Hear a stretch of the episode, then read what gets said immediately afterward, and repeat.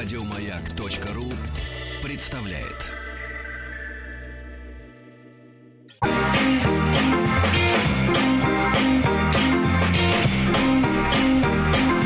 Сергей Стилавин и его друзья. Дорогие товарищи, пробравшиеся через снежные торосы, приветствуют тех, кто еще только пробирается. Здравствуйте, Владик. Доброе утро. Владик пешеход уже здесь. Не, путь, не, путать, Скороход. не путать с Иваном пешеходом, Джонни Вокером. Здравствуйте, Ольга. Доброе утро. Я живу в 10 минутах от... э, Ольга, а вы не в одном районе-то живете? Нет, я на Сухаревской Пока живу. нет. Я в центре. А вы в центре живете? А он 10 минут пешком. Отсюда, да. А. Да. Ольга, вам телеграмма. А, Уведом... Можно а, Да, отбить давайте, давайте, конечно, Я- конечно, Начнем давайте. с хорошего, потому что нужно создать настроение Ольги. Телеграмма. Севастополь. Передаю цифры. 107 дробь 701. 31. 5 дробь 1. 14 31. Что-то путано я пишет. не могу быть, это Путано. координаты, куда ГЛОНАСС нужно выпускать ракету. Уведомление телеграфом. Москва. 125040. Пятая улица Имского поля, 19, дробь 21. Маяк Стиллавину. Сергею Валерьевичу. Так. Ольга, мусор, бревно на грядке психолога Анатолия Яковлевича. В руководстве по эксплуатации мужчин. С уважением, любовью к маяку. Бабушка Агафья ТЧК. Такое приятное послевкусие, да?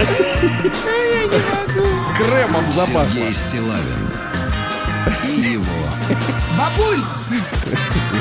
Значит, э, во-первых, маленький комментарий к выступлению училки в начале этого часа. Э, Пишет э, нам слушатель, внимательный, в очках, и за рулем. За рулем Станислав пишет издалека. Училка перешла красную линию. Она назвала Рустама Вахидова гостем программы Сергея. Пожалуй, согласимся. Да. Татьяна. Бывают ошибки орфографические, пунктуация, а бывают политические. Нет, нет, а бывают фактические. Да-да-да. Вы читали уже эту телеграмму. Вы знаете, она от этого хуже не становится. Александр пишет, Оленька, мед для ушей. Оленька сегодня а, разоделась. Кстати, Ольга, сейчас я вас буду критиковать уже по-серьезному. Значит, сегодня Ольга пришла э, и сказала, что я се- сегодня девочка-девочка. Она юбку с разрезом надела. Но разрез так при определенном сплетении ног. Так вроде как без разреза, Очень когда мило. стоит. Цвета фуксия. Дальше оголяет плечо в сторону Владули, соблазняет, имитирует грудь. Значит, еще Я дополнительно. Да. Любой психолог скажет, что оголение плеча женщины это имитация груди. Да-да-да, когда ее нельзя показать, а плечо мне это... уже имитировать-то? Я уже пойму. наслушался просто психологов за свою жизнь, поэтому могу вам давать справки. Э, И третье, главное, Так. Ольга, я заметил, что у вас очень коротко остриженные ногти. В Нет, связи... не коротко, очень коротко. Владик, посмотри. Да, ну, ну что. Ну, не Очень. Бывает короче. Нет, Да нет, ну бывает, что? конечно, короче, но куда? Там уже мясо дальше. Ну, у меня вот- дети, неудобно с ногтями. Нет, Ольга, неудобно. извини меня, но я в свете прочтения последней книжки Пелевина, Что там? он описывает, что коротко стригут ногти женщины, которым мужчины вообще не нужны. Есть Да, такое, да. Есть такое, да. Не Стереотип. нужны, Ну так ты как-то, э, как постригла-то? Ну, для вдруг? детей она же объяснила. Ну, дети-то тут в чем виноваты? сегодня в Рим. Как вам это? Это, во-первых, о это не пошло. Как вам Рим это? грязный. Да, ну конечно. Город, в котором... Да, а, конечно. Рим, кстати... Там как раз мужчины любят женщин с недлинно остриженными ногтями, с приспущенными блузками, с юбками цвета фуксия. Вы что, играете с мужчинами там как с Петрушкой? с Петрушка за День Святого Валентина. Кстати, ребята, Караби- А карабинеров, это знаете, какой там красоты? Ой, ой. Если Но бы они они так- не интересуются если бы женщинами. они так Сейчас воевали, как писать, выглядят. какая я гадина. Да, жги ведьму и училку. А, вот сразу у вас армия, армия of two. Значит, ребята, а, тут история такая, что Рим-то он действительно похож на Москву. Вот Говорят, Москва третий Рим. Ну, это в религиозном смысле, и таком как-то вот э, эксперты спорят. Но на самом деле это единственный город э, в мире, где я наблюдал Моск- Москва-подобные э, кортежи с мигалкой с полицейской машиной впереди. Там чиновников возят примерно так же, как, Как у и у нас. нас, да. Ну, у нас пореже уже, а там в Риме всем вау-вау-вау, и по- повезли одного очередного товарища. Там Значит, парней раз в 20 больше, чем Москва. Это не те парни. Это глаз Это Они просто- пригодятся. Глаз, Да, они ой, просто... ой, Ольга, ой, Ольга, ой, это не ой, парней больше, там себя. больше безработных, что они Ну, шляются да, целыми да, днями по да. улице. Успокаивайтесь. Послушайте, успокаиваем, давайте да. перейдем к словарю. Ольга, давайте А, маленький анонс. давайте Да, маленький анонс. Мы обнаружили э, в интернете э, словарь э, вы- выпуска 1929 года. Словарь называется так: непонятных крестьянину слов. Дело в том, что, что перед раскулачиванием нужно было немножко просветить тех, которые будут э, вступать на место отправляемых в Казахстан, в Сибирь и так далее, и в поля. Так вот, э, я вам буду читать несколько, несколько слов, прочту из этого словаря, а вы, вам что непонятно, вы сразу руку поднимаете, хорошо? Когда станет непонятно, говорите. Да. Итак, э, начнем э, Давайте. Э, алкоголизм, Владик. Да, понятно. Алкоголизм. ну, Понятно вам, Ольга? Да. Была в жизни алкоголь- алкоголическая у вас Ну, какая-то история? мне кажется, что... в- Кстати, в каждой российской семье алкоголик есть, к сожалению. Что да? значит в каждой? Ну, в каждой. В каждой. Нет, ну что? Ну, если в деревне, вот я, особенно я-то из деревни, не так, Ну. как вы там вот городские, Так. вот эти вот все из Ну, себя. обязательно, да? Там обязательно, конечно. Ну, должна быть вся палитра общества, представь, Мгм. конечно.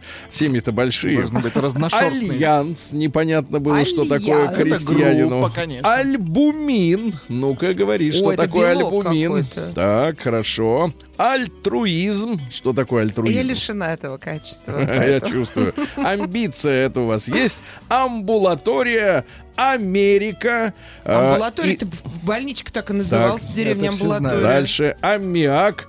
Амистип, амирамис... а, не- Что за амнистип? Амнистия, вот. А, амнистия, Амнистия, да. буквы расплываются. Амортизация, ампутация, анабиоз, анализ, амстердамский интернационал. Амстердамский. Там, видимо, Это для особенный. курящих, видимо, интернационал.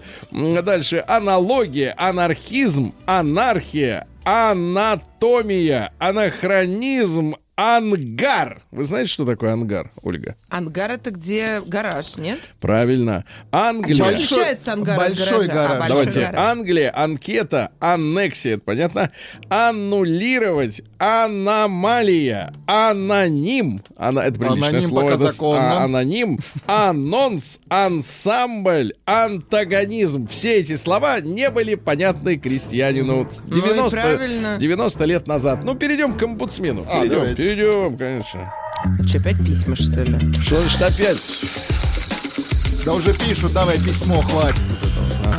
Читай. Приемная нос.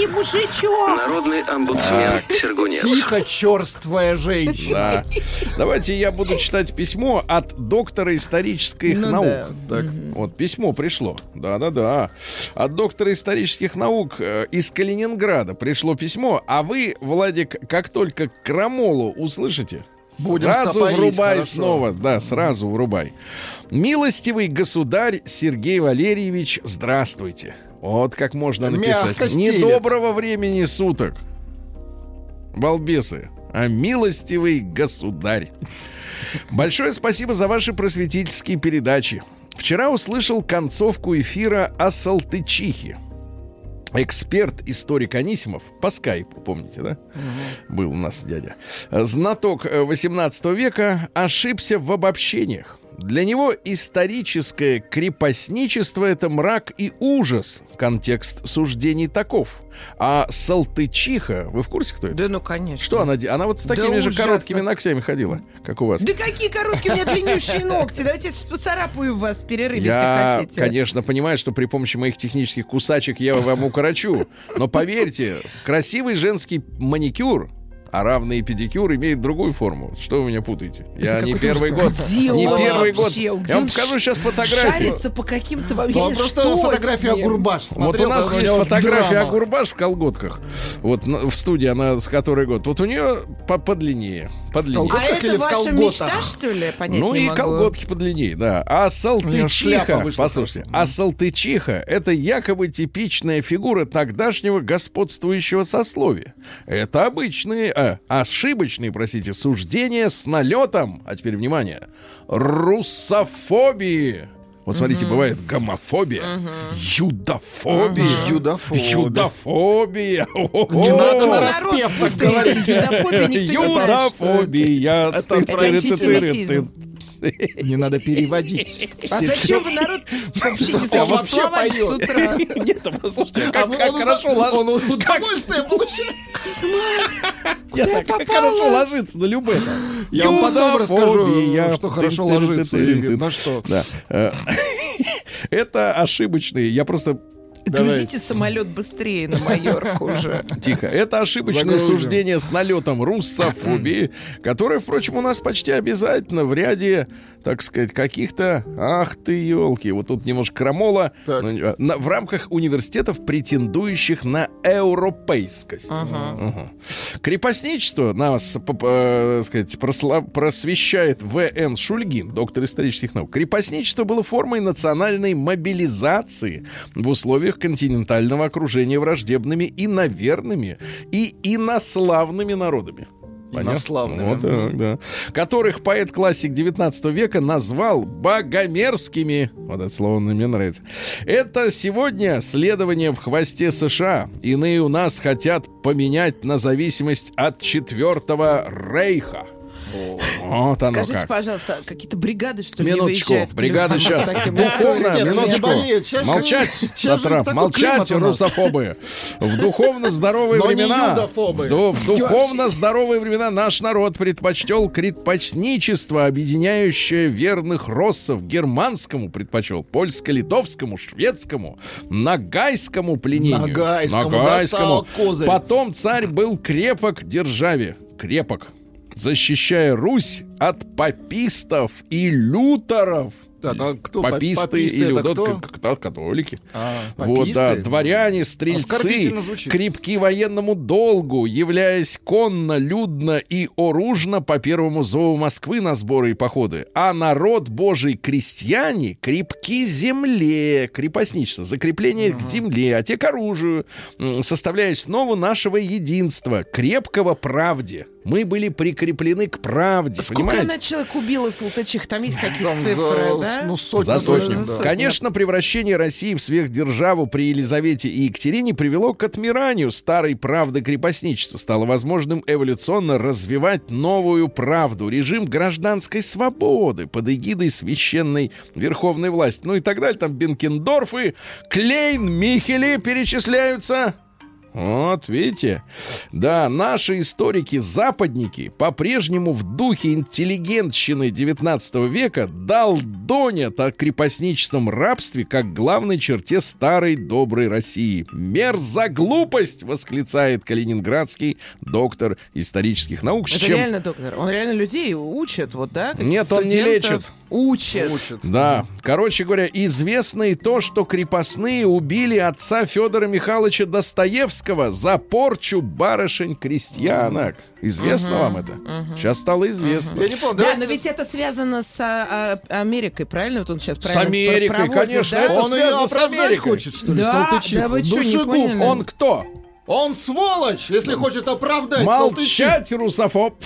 Слышь ты, Салтычих, Сергей Салтычих. Прием корреспонденции круглосуточно. Адрес стилавинсобакабк.ру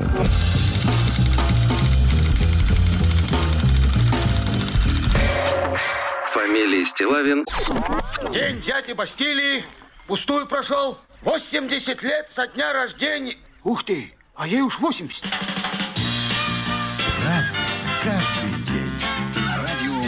Ну, Что ж, товарищи, сегодня 13 февраля. Начнем с хорошего сообщения от слушателя.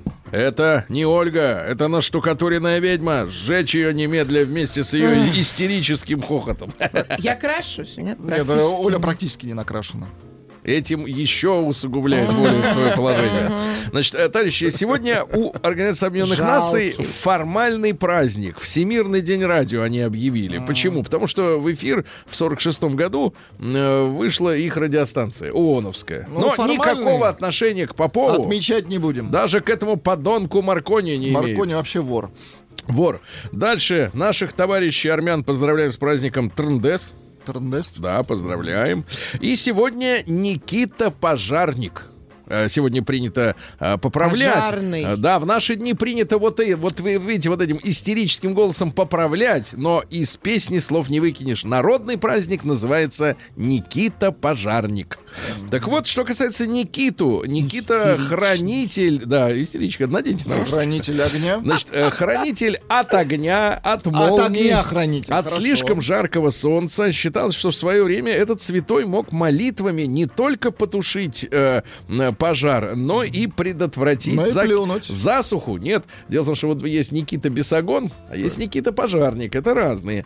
Э, С огнем связаны некоторые приметы этого Бесогон дня. современник наш. Говорили, да, говорили ваш современник. Говорили, что Ах, если... не ваш современник, Да, ишь говорили- ты какой, говорили- очки надел. Минуточку. Говорили, что если дрова в печи дымят и плохо загораются, это коттепели. А Также в этот день полагалось оберегать избу от лешего. Вам вот, Ольга, демоны являются в Мне сновидениях? леший просто в Ольга, натуре приходит. Скажите, а вот вам плохиши Живой нравятся? Вот плохие Вам нравится с копытами? Вот такие С подлецы. копытами, Нравится? подлецы, С копытами вам нравится? леши. Хорошо, и с хвостом, понятно. Затейники такие, Давайте знаете, дальше. не то, что эти ваши занудные Иванушки, дурачки.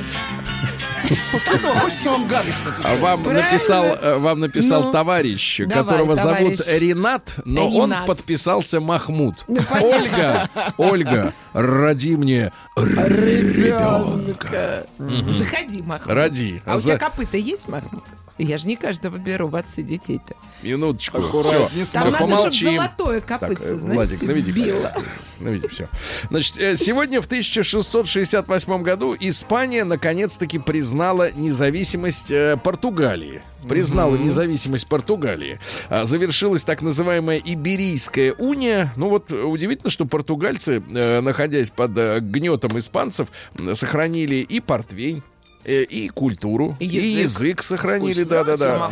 Портвишок прямо-таки целебный. портвишок Лился, я представляю вообще. себе. У них там, да. А А в, тысяча- в 1700 это как раз у испанцев. В 1769-м Иван Андреевич Крылов, баснописец, э, родился. Ну, как мы вы- выясняем сейчас, он не первым стал писать басни, до него многие писали их э, эти басни. Вот э, баловался он, э, нет, баловался, баловался, баловался. Узнаем Ой, как. позже в записи. Упражнялся, э, Таня, упражнялся в написании «од». «Од». Ну а в конце жизни был обласкан властью, имел чин статского советника, шеститысячный пансион, 6 тысяч рублей в год, это 500 рублей в месяц тех серьезно. денег, да это просто можно было на Феррари ездить. Обласкан так обласкан. Э, Долго жил, э, привычкам своим не изменял ни в чем, полностью растворился в лени и гурманстве. Как это полностью. неприятно То есть бухал, вкусно ел, сладко спал. Ну Вот, говорят, что он был умным и не слишком добрым человеком. А, Добрый такого не А напишет. умный всегда недобрый. Ага. А, найди умного дурака. Вот, значит, в конце концов... э, Маленечко Сергей Валерьевич описание напоминает. Тихо. В конце концов, Пока сжился пока. с ролью добродушного чудака, ничем не смущающегося обжоры. Пальцев не мыл. Э, Значит, Не, да. мой, э. Моет только пальцем. Да-да-да. Ну и все считали в свое время, что Крылов помер от заворота кишок. То есть как бы Переел. у него картофель встал в кишках. Ужас.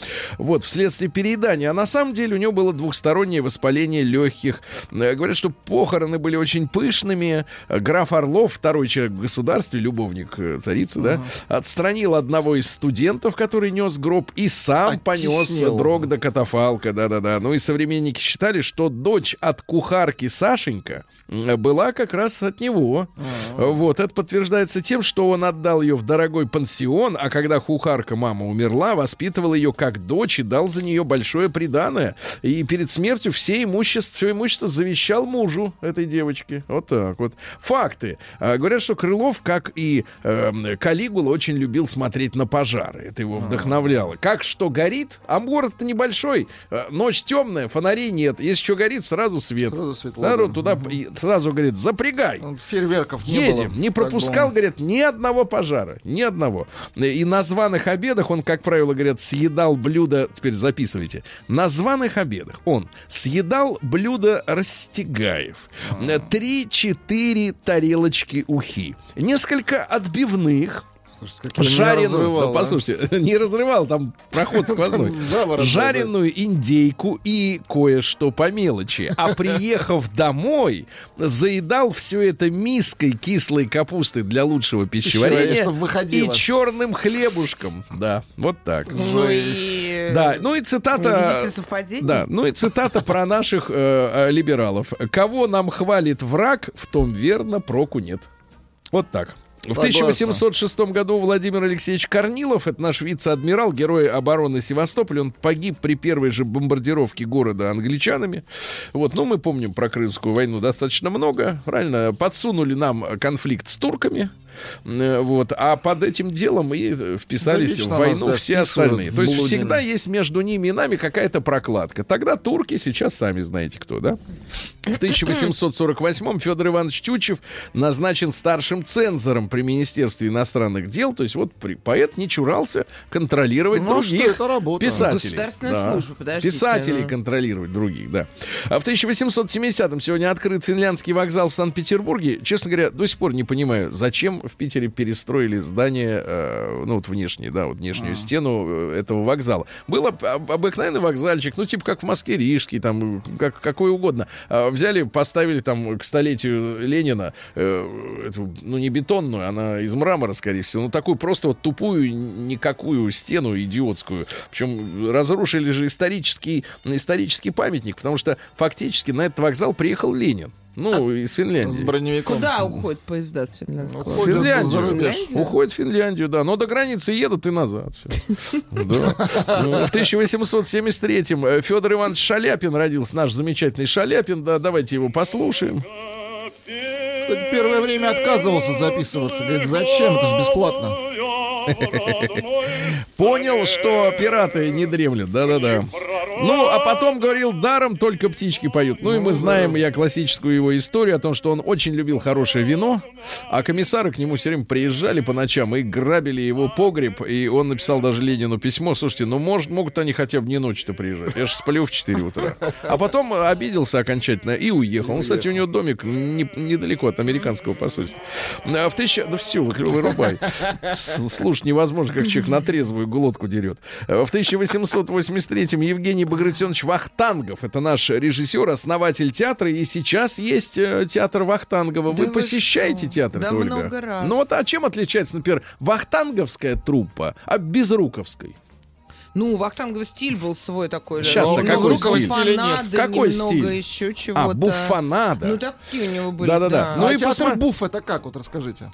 Ну, они такие немножко, они с залом разговаривали, вахтанговцы. Вы не смотрели? С залом разговаривали. Ну, это, знаешь, как в трамвай едешь и разговариваешь, например, с компостером. Нет, ну они как кондуктор разговаривает. Я точно не знаю, в чем особенность, но у них такие, они могли вот на актуально... Все, классическая пьеса, они могли что сказать. Успокойся. Значит, что касается э, Вахтанговского театра, то, э, вы знаете, да, у театральных деятелей есть такая черная примета. Но она, собственно говоря, как примета? Это же прогноз прогнозируемая вся история. У них есть расписание э, постановок на ближайший да, год. Да, да. И э, как перед, октя... Э, как перед февральской революцией 17 года поставили Лермонтовский маскарад, так. то есть у них такая традиция, что маскарад, когда ставится в театре, свергается власть или что-то страшное происходит. Э, так и, например, 21 июня 1941 года э, Ужас. был поставлен у Вахтангова, кстати, uh-huh. маскарад, и началась э, вторая, ну, Великая Отечественная война для нас. То есть вот такая вот... Не знаете, сейчас никто... Поищите вот в театральных программах. Когда будет посмотреть? маскарад? Да, uh-huh. тут, тут примета есть такая. А в 1898 первая жертва наезда автомобиля в Англии. Э, вот, ну, наехали задавили как к чертовой матери, да. да. А в 1903 году Жорж Семенон, французский писатель, детективщик, да, ну, в отличие от э, э, нашего Достоевского, чистый э, адепт жанра mm. детектива, да, был женат три раза, была у него э, жена одна, художница Тижи. Вы ищите, ищите маскарад. Тижи. Да, после 16 лет семейной жизни родила ему сыночку, однако после этого вот как-то все и накрылось мертвым. 7 э, февраля был маскарад. 7 февраля? Ага. Где? Ну, Вахтангово где? Так, да, надо посмотреть теперь сводки за 7 февраля, что случилось 8 Ну, давайте дальше Да, да, да. смотреть. Давайте. Да, достаточно. Следующий, смотрите, следующий дальше цитаты э, из Семенона. Каждый считает себя исключительным и не желает равняться с обыкновенными смертными. М. Начинаешь Некоторые курить. себя вообще мега исключительно Да, тебе, смотрите, начинаешь курить, чтобы доказать, что ты мужчина. Потом пытаешься бросить курить, чтобы доказать, что ты мужчина. Ну, понятное дело. А, Уильям Брэдфорд Шокли, ребят, родился в 1910 году. Уникальный человек. Не только потому, что это Нобелевский лауреат 56 года за изобретение транзистора. Это американский инженер великий. С Бардином и Браттейном они все это придумали. Но тут ведь какая интересная история. В марте 63 года этот Нобелевский лауреат, отвечая на вопрос журналиста о возможности ядерной войны, неожиданно заявил, что цивилизованный мир катится в катастрофу, э, противоположную э, эволюцию, потому что компетентные люди ограничивают рождаемость, то есть у них тогда уже пошла эта волна, а некомпетентные активно плодятся. То есть имеется в виду, что Ну, вот при- контроль рождаемости, да, интеллигенты, они типа, значит, меньше и э, меньше, Один а- ребенок в семье, а ребята, которые простые, нормальные ребята, у них и по 10, может быть, и по 15. Ну, это нормальное Вот. А потом он... развитие. Нет, нет, да погодите, А из нормально. Африки и, подъезжают. и после этого, после этого, вы Африку не трожь, это мама цивилизации. Ну, она сейчас вся в Европе. Мама Африка, да. Значит, смотрите. и, все. Человечеству угрожают три катастрофы, говорил Шокли. Ядерная война, голод и генетическое угасание. А потом он начал выступать с заявлениями о том, что у негров меньше IQ, чем у белых. Да, да. Ну, да, это да. И его перебор. загасили, его загасили, его даже чуть ли не хотели лишить Нобелевской премии. А И надо было решить. Что значит надо было? Как можно от- отнять то, что человек сделал уже в Ну, прошлом? если мозги он отдал кому-то, так Кому надо он отдал? отнять вместе с Короче, человека, премию. человека отстранили от, от, от работы э, со студентами. Он выступал против войны во Вьетнаме, его тоже за это Не помогло, значит, жахали. понятно. Да. Ну и, соответственно, уже вот в 72 году, да, на Шокли обрушился гнев чернокожей части Стэнфорда. Оказывается, есть такая часть. Э, Даже ван- вандалы, вандалы разграбили один из его кабинетов, э, разгромили его автомобиль. Ну а зачем чернокожие студенты по- потребовали изгнать Шокли из университета? Вот. Ну и, соответственно, говорят, что он основал в 1900... А, в 1980 году некто Роберт Грэм основал в окрестностях Сан-Диего банк спермы гениев. Гениев. И, э, значит, три нобелевских лауреата, в том числе и Шокли, сдавали, поработали. сдавали туда, чтобы новые гении рождались. Вот так вот, Ольга, да? Вот, ну вот, а умер он в 1987 году. Э, В 15 году Лидия Николаевна... 2 марта следующий маскарад. Л- Идем? Второ... Нет, не идем, смотрим, что Едем. дальше будет. Лидия Николаевна Смирнова, актриса, народная артистка. Э, добро пожаловать, посторонним вход воспрещен. Ну, отличная, Вот, да, отличная актриса. да-да-да. Говорят, что долгие годы был роман с композитором Исаком Дунаевским. Ну, как роман? Творческие люди, а им есть о чем да, поговорить, это не конечно. первый роман был. А в семнадцатом году в Англии правительство разрешило женщинам быть водителями такси. А куда пойдешь-то? Все на фронте, правильно? Ой, я сейчас же из Казани вернулась. Ну-ка. Там вот все Так. такси, что мы вызывали, все Ну. женщины были за рулем. Так прикольно. Вот а вы по одному номеру вызывали? Или Яндекс Такси? Яндекс Такси. И что, одни женщины к вам Две приезжают? женщины, да, приезжали, мы, мы причем бизнес-класс Они ж вызывали. чуют, где, у Привет, кого ногти Казани! стриженные. Привет, Казани! Э, Щас Надо говорить «Привет, Казань», а ногтями. не «Привет, Казани». Сейчас, перерыв, да? Я сейчас расцарапаю. перерыв. Сейчас перерыв, Ольга, вдохни. День дяди Бастилии пустую прошел. 80 лет со дня рождения. Ух ты, а ей уж 80. Товарищи, сегодня у нас много музыкантов э, появилось на Очень. свет. Ну и в 20 году родился Будло, не Быдло, а Будло Брайант. Это американский композитор. С женой Фелицией писал песни «Bye Bye Love» и «Wake Up Little Suzy». Есть «Wake Up»? Сьюзи есть, Давай, да. Да, просыпайся же, Сьюзи. Ну, отвратительно Да, да, мерзко. В 1921 году Владимиру Ильичу Ленину в колонном зале Союзов торжественно вручен орден Ленина за номером 2. Первый экземпляр сам Ильич э, только что повесил на грудь Троцкому. Да-да-да. В 23 году сотрудниками ГПУ убит налетчик Леонид Пантелкин, известный бандит и, так сказать, душегуб. Его звали Ленька Пантелеев. А, Вот. Ну и в последний, в последний месяц он вместе с Мишкой Корявым и Сашкой Поповым а, Сашка Поп, э, совершили 10 убийств, 20 уличных ограблений, 15 налетов. Ну, страшная ведь история, потому что э, как только совершилась февральская революция, из тюрем выпустили всех бандитов. Выползали, да. И они, вооружившись телефонными книгами, ходили грабить людей, Ну, кого, а, а да. полицию перебили революционеров физически и морально. Да, они и боялись, кто... Да, да, был да. с- И, и я так понимаю, что поскольку оружие можно было приобрести, то есть законно в Российской империи можно было иметь пистолет, ну или револьвер. И были обра- образованы в каждом подъезде фактически э, такие клубы самообороны, когда люди ночами дежурили. себя. А, да. Вот, да. Ну, вот ужас, страшное время. А В 23-м году Чарльз Элвуд Егер, это американский летчик, который в 47-м году первый пролетел быстрее скорости звука. Ну, это как-то условная единица, правильно, Владик? Там же Абсолютно. тише-то не становится. Тише стоит такой щелчок. Да-да-да. Да-да, когда наши, кстати, реактивные самолеты, э, истребители э, преодолевает звуковой э, барьер, если Ну, ты находишься такой-то- вблизи, то звук такой, Ну, такой как выстрел очень громкий, рванули, да. да. Игорь Шаферан, поэт-песенник, э, родился сегодня. Гляжу в озеро синее. Нет, Маргарита. Ах, Маргарита, Слушайте, конечно. это, да-да. трек. Это он написал? Нет, это Валера. Поет. Маргарита, и ты не забыл. Маргарита. Да, класс. Да-да-да. Лев, э. Лев Перфилов в 33-м году родился. э, Замечательный актер. И место встречи изменить нельзя. 6 на 9. Да, да, да. Да-да-да, и слезы капали, и киндзадза.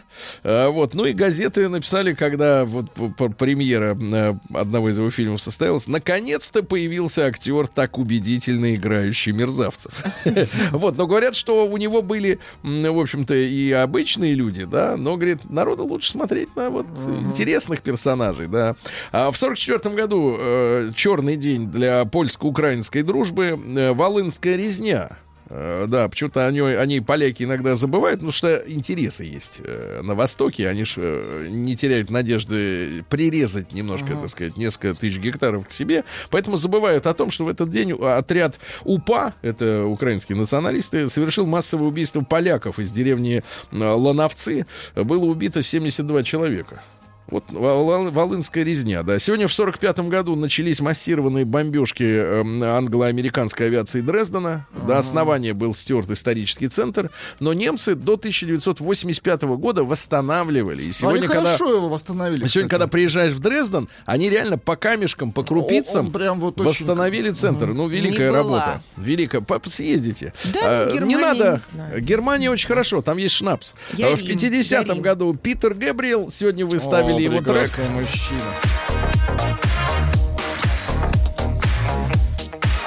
Очень хорошо. А, ну что же, а дальше. В 63-м году в Ленинграде в этот день по обвинению в злостном тунеядстве арестован поэт Иосиф Бродский. в злостном. ужас. Ну, потому что никак не хотел работать. Вот сейчас, Ужас. знаешь, посмотришь вот этот германовский фильм, э, э, этот самый э, Бродский, да? Ну вот, или как он там назывался-то? Нет, не Подожди, он Бродский. не Бродский, не, не Брод, там же ну, этот, да. другой. Кто? Копытов. Нет, как? Пушкин. Ну, быстрее. Довлатов. Довлатов, Вот, да, тоже не работал. Да, тоже не работал. Тоже не работал. Тунеядцы. Всех надо, конечно, их э, заставлять работать. В 64 году Дмитрий Александрович Ревякин, создатель группы. Калинов. Ну, Он баян ведь, а вла- бай- баяном владеет. Но не пользуется им почему-то. Говорит, что рок-музыка агонизирует в России. Ну, это кто ж спорит. А В 74 году сегодня взяли за жабры писателя Солженицына. А, В Лефортове просидел ночь, и э, на самолете в ФРГ его отправили, значит, полетел туда за клевету на советский строй. Вот так. А сейчас как-то вот... э, э, Ну, как-то, да, Нормально. наоборот. Нормально. А в 74 году сегодня родился Роберт Питер и Максимилиан. Он же Робби. Робби? Уильямс сегодня родился. Да ну, слушай, слишком ой. слащавый. Не, не, ну дай, дай, чуть-чуть. Ну, конечно. Да вы что? Ну, давайте так скажем. В группе, в группе, как вы называете группе э, Take That? Take А, that. А, нет, нет, смотрите, самое, значит, у нас оператор есть знакомый, э, мужчина прекрасный. Он говорит, я, говорит, все 90-е считал, что э, группа называется Такичет. Такичет. Такичет, да. А, вот, ну, потом прозрел, да. А, что сказал Робби? В Лондоне одеваются лучше, чем в Лос-Анджелесе, а в Париже лучше, чем в Лондоне. Но веселятся лучше всех. Все-таки русские. Русские. А дальше, в 75 году сегодня Кипр раскололся на две части, потому что спровоцированная, опять же, турецкая интервенция. Американцы их поддержали, с одной стороны, да. А, греческое население выкинули из северных э, провинций, а северные провинции были самые развитые, там промышленность. Э, Вот, и, и людей, э, десятки, сотни тысяч человек э, были вынуждены убежать из своих домов, 200 тысяч греков. В 84 году после смерти Юрия Владимировича Андропова новым генсеком избран Константин Устинович Черненко. Он не часто, не, время. не часто появлялся, время. не часто появлялся на Один экранах. дед с другим дедом. Ну, Вот. прекратите. А, кстати, Ну, а как? кстати, интересно, заявляют специалисты, что именно при Черненко э, была попытка ле- реабилитировать Ста- Сталина. Сталин. Да, Но это об этом народу не рассказали. Видимо, в научных кругах все. Не успели. Но, кстати, и при Черненко, был, при да. Черненко появился праздник День знаний. То есть 1 сентября стал не просто днем начала учебы, а еще и днем знаний, да? Днем Ну и- знаний о Сталине. Да, ну и, соответственно, вот такие события. В одном месте набрали, Да, вас поправляют, Да? Сергей. Что? Во-первых, пишут, что Троцкому орден вручал Меркадер, вот, а- но Ленину он вручить не успел, сам ушел. А народ-то у нас с юморком.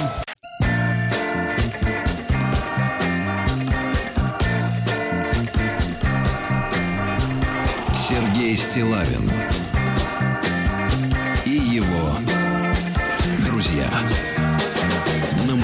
Дорогие товарищи, сегодня у нас среда. Сегодня в столичном регионе падает и падает снег. Кстати, Владик, могли бы подыскать какую-нибудь снегопадную песню? Снег кружится, летает, Вот вам летает. снегопадная песня. Бум.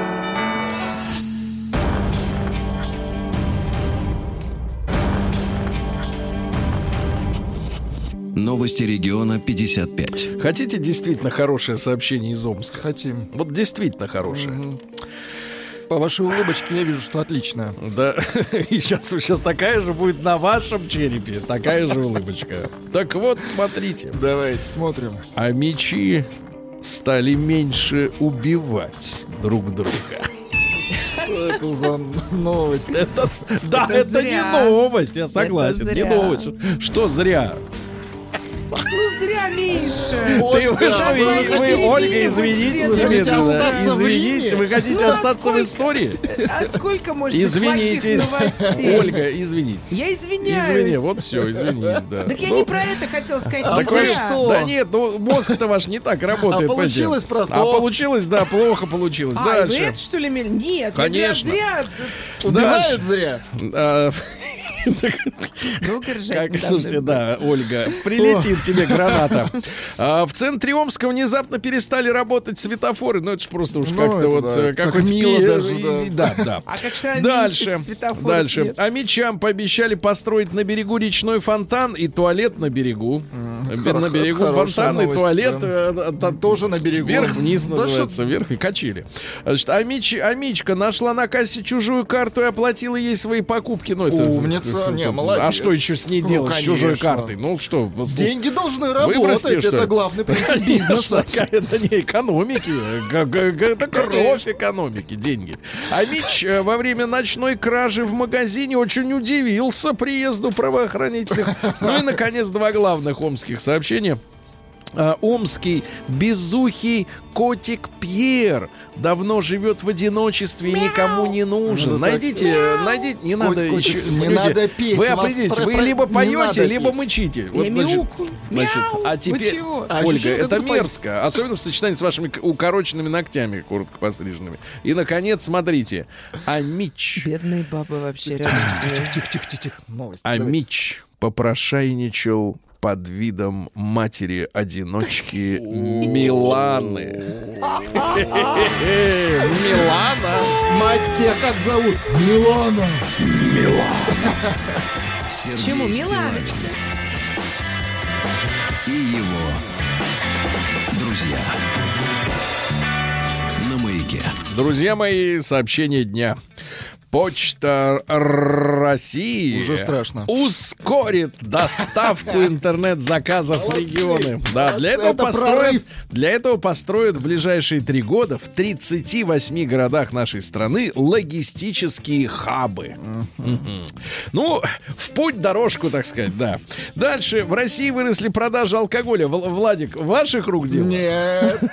Дальше. Россия оказалась третьей в мире по количеству любителей киберспорта. Наши мужчины Игроманы. после работы танки-то, приходят, танки-то. приходят домой, но они не сидят с ребенком. Они сидят Они, в танке. они не жарят картошечку, они не любят жен, они включают свои PlayStation и Да PC. просто пошли бы многие помылись Да, да, да. Третье Что значит место. пошли? Третье Да место. пошли. На первом месте Китай, ну просто там чисто тупо в 10 раз больше, Больше людей. людей, да. А если у нас, кстати говоря, 22 миллиона занимаются, в Китае 150 миллионов, ну и на втором месте США, там 53 миллиона живут э, в интернете. Слушайте, ну фактически, по большому счету, мы все в одной, э, ну, пропорционально от э, количества населения. А дальше. Россиянин арендовал трамвай и весь день катал пассажиров э, бесплатно в Краснодаре. Очень, Очень хорошо. хорошо. Это, говорят, А, самая добрая новость Да. века. В России не будут наклеивать страшные картинки на бутылки с алкоголем. Очень Видимо, хорошо, продажи конечно. могут упасть. вкусно, Да, да, да. лишнее. А Вот вот хорошее сообщение, Владик. Давайте. э, Госдума в первом чтении приняла закон об автономизации российского интернета, чтобы можно было и все, эти, и все эти комы, Очень хорошо. а, да, UK, ком, вот эти все. Раз всю и нету. грязь. Да, ну и наконец от хорошее сообщение. Вот самое доброе сообщение, Давайте. Ольга. Давайте. Минуточку. Добрее, чем Я читаю, а вы трамвай. молчите. Давайте поиграем в игру, да? Смотрите. Смотрите, а игра следующая начинается. В Москве откроется монокафе Дошик. Дошик. Дошика будем Мои дети будут первыми в очередь. кипяток и дошик, и все. Наука и жизнь. Ну, давайте о науке. Здесь э, м, много полезных сообщений. Например, люди с короткими именами быстрее находят свою любовь. Ну-ка, самое короткое имя какое? Джон. Нет. Эд. Эд. Да, Эд Хиль. Например. Да, Эд. Вот так вот, да. Валерьевич, А- видно, же экспериментировал А с у новым тех, э, вот у вас имя очень длинное. Длинное имя. Да, поэтому не очень. Не очень. Дальше. Э, Тучные, вот отличное научное открытие. Тучные люди часто имеют толстых животных. Ну, домашних имеется в виду. Ну, понятно, да. Ну, понятно. А, Тучные, хорошее слово, э, да. Ага. Сытные... Не обидное, да? Да, да. Сытные десерты способствуют похудению. Да То ладно. есть набил, э, э, так сказать, рот Тортиком. этим да, чизкейком два раза и, в общем-то, и похудел. А, биологи выяснили, почему комары кусают некоторых людей чаще. Выяснилось, что это нормальное исследование. Смотрите, Злых оказывается, чаще. нет, нет, нет, оказывается, э, комары очень любят углекислый газ. А больше он выделяется у тех людей, которые чаще и глубже дышат. Глубокое интенсивное дыхание, например, у спортсмена. Да, вот он пробежался э, тысячу километров и стоит, отдыхает. тысячи, давайте так, А не- не стоит, стесняйтесь. отдыхает, а на него комары прям вот, прям как То бомба. есть кусают в основном спортсменов. Да, дальше э, сообщение. Значит, Ольга, вы знаете, меня э, признали сексистом несколько лет А, назад. 2017 года. А Не, что-то но- рано-то так признали, поздно-то так признали. Минуточку. Но Да. он держит знамя. Минуточку. Так вот, э, э, заголовок, который не мог меня оставить равнодушным. Создан первый в мире робот художница. То есть не художник. Вообще, откуда берется пол у робота? Объясните мне, пожалуйста. Как может у робота возникнуть пол? Вот я даже готов э, опять стать сексистом, но я не верю в то, что у машин может быть половая ориентация какая-то. Некоторым неудобно может быть вот мужчина, например, Неудобно. художник, и Дальше. еще мужчина Ученые обычный. доказали, Ольга, для вас новость. э, Вред самокритики для иммунитета. Ну, вам это Да. не грозит. Э, Конечно, Вообще. шоколад может исчезнуть к 2050 году из-за Да климатических изменений. А вот и... это вам не помешало Да. бы. И, наконец, Владик, я вам читаю э, Давайте. Слово э, А я? непонятно, а вы угадываете, о чем речь, и вы. Ольга. Только руки с клавиатуры. Так. Ученые объяснили загадку мурмурации птиц. Мурмурация. Ну, Что это такое, Владик? Мурмурация. А, это галдени или вот то, что они? Галдение. Галдени Нет, это вот это- в ювелирном салоне Да, галдени. Там оголдевают все на выходе. Как там птицы делают? Мурмурация, Ольга, А. это когда тысячи птиц сбиваются в громадные стаи и летят, и разжимаются, и А. сжимаются, и разжимаются, и разжимаются. Понятно? Туда-сюда, обратно. Чушь. Так а зачем они делают-то? Я потом вам расскажу. Потом. Новости капитализма. Ну что же, э, друзья мои, э, в Японии прошел фестиваль Хадака Мацури. Надо, кстати, эту новость оставить для нашего э, японоведа. Да, это фестиваль обнаженных мужчин. Обнаженных Ну, мужчин. это Наконец-то фестиваль обнаженных мужчин. Да, да, да. Это, ну, что ж мерзкий, это фестиваль 16 века Он на существует. любителя, Сергей, я вам так Оставим, скажу, я не любитель. разжуем. А, да. Дальше.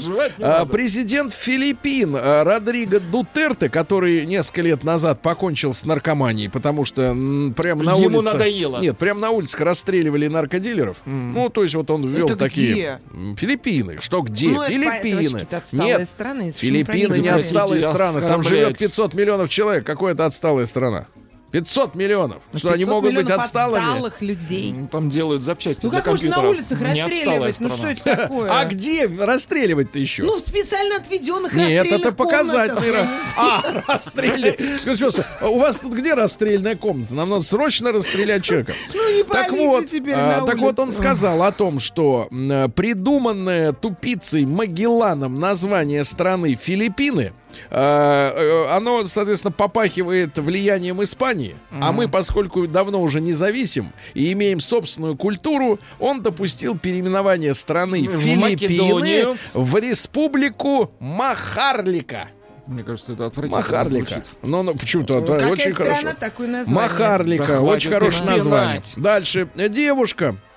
Девушка по имени Фелисити э, вот, влюбилась в зомби-куклу и, наконец, вышла за нее замуж. Ну, А вы, тяжело. да- а вы говорите, зачем роботы Тяжелая женщины? история. В 13 лет, это не робот, это кукла. В 13 лет она получила подарок от отца, зомби-кукла. А, через три года девушка начала испытывать к игрушке чувства, но всячески пыталась их подавить и, наконец, отказалась от Ну, подавления и да. вышла Какая замуж. Да. Два сообщения про. Барби. Значит, девятилетняя девочка попросила компанию Волта Диснея создать героиню, которая носила бы очки, потому что она, девятилетняя британская школьница, носит очки, а у Диснея никто не носит, и ей как-то обидно. А в детских магазинах США появится Барби в инвалидной коляске. Вот, хорошо, понимаешь, да? Минуточку, А, минуточку, Владик, минуточку, и еще пару сообщений. Э, Помощницу стоматолога поймали на краже драгоценностей у пациентов под наркоза. И вот, значит, зубы значит, у воровала, пациентов, золотые. у пациентов после седации. То есть есть вставация, А есть ложация седация. и седация. М, Да. Э, Телеведущий американский канала, сюда. канала Fox News признался в немытых десятилетиями руках и был обруган пользователем. Он признался, что не мыл руки 10 лет и считает, что микробов не существует, потому что их не видно. Молодец. А, женщина нашла нерожденного акуленочка, а, вот, э, и спасла его, выпустила Ну, наружу. Ну и, наконец, в США наркоманы обнаружили в заброшенном доме некого тигра. Да что только не привидится, правильно? Наркоман. Акуленочка. Пишут, где купить куклу, похожую на Ольгу? Есть Ольга. Ну, она не для всех. Не для всех. Россия криминальная. Давайте, ребятки. всех. А теперь, а теперь Россия. У нас все по-честному. Давайте. Кондуктор в Перми в автобусе номер 77 исцарапала лицо пенсионерки ногтями за 20 рублей. А почему? Потому что я тоже сказала, что у нее слишком короткие ногти. Минуточку. Как и вы мне. Минуточку. Дождетесь? Жители Кандалакши. Сделали как мистер Фикс. Жители Кандалакши. Воровали еду через разбитое окно магазина и не прекратили этого делать, даже когда приехали росгвардейцы. Да. В подмосковной электричке контролеры массово подрались с пассажирами. Очень Ну, хорошо. Прекрасно. Дальше алименщик э, Волгоградской области прятался от приставов в шкафу. Он задолжал 300 тысяч на ребенка. Э, В Архангельске, в Архангельске суд разрешил разрешил собаке в коммунальной квартире кусать незваных людей. Мужчина вошел в чужую комнату и потянулся к ребенку. Собака укусила Правильно, его. Пьяный тянуться. белгородец с балкона кидался пивными бутылками в автомобиль. Теперь сядет. В Калининграде мужчина укрыл простыней банкомат и отрезал ему провода. Ну, это хирургическое. И, наконец, прекрасное. В городе Щучье. В городе Щучье грабитель убежал в одном кроссовке, но с двумя бутылками бальзама. Или балма, как говорят англичане. Балма. Маскарад.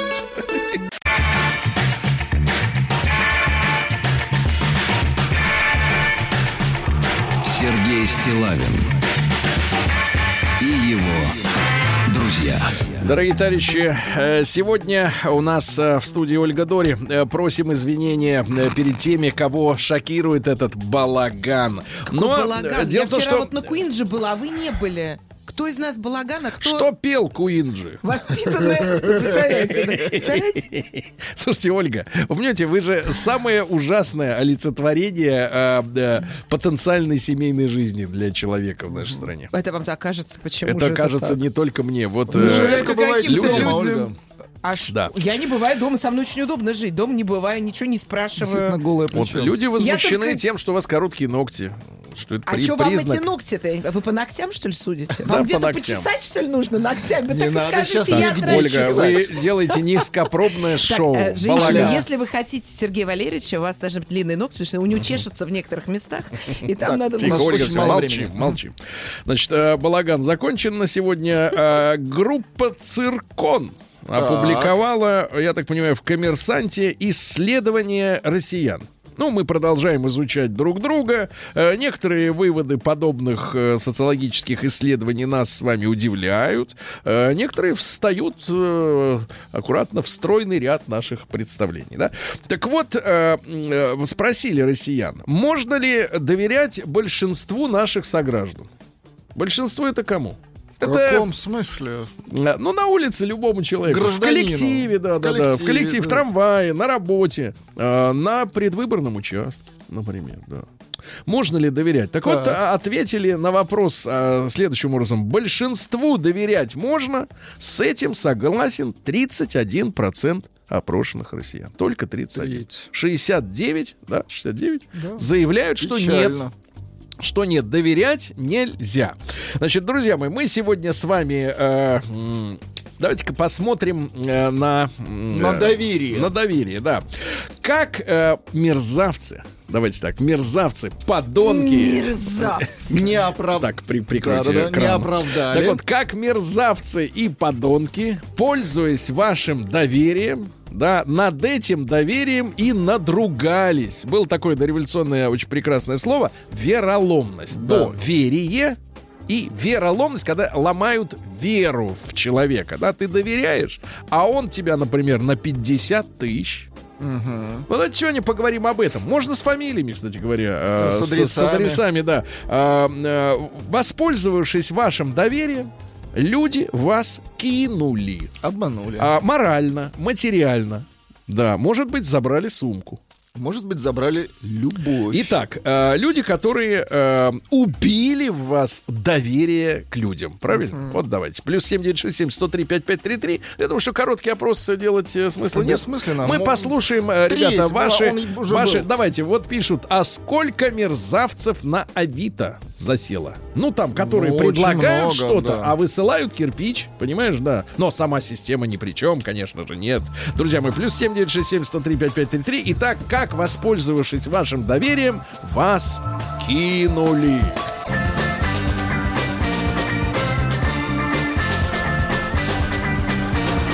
Сергей Стилавин и его друзья.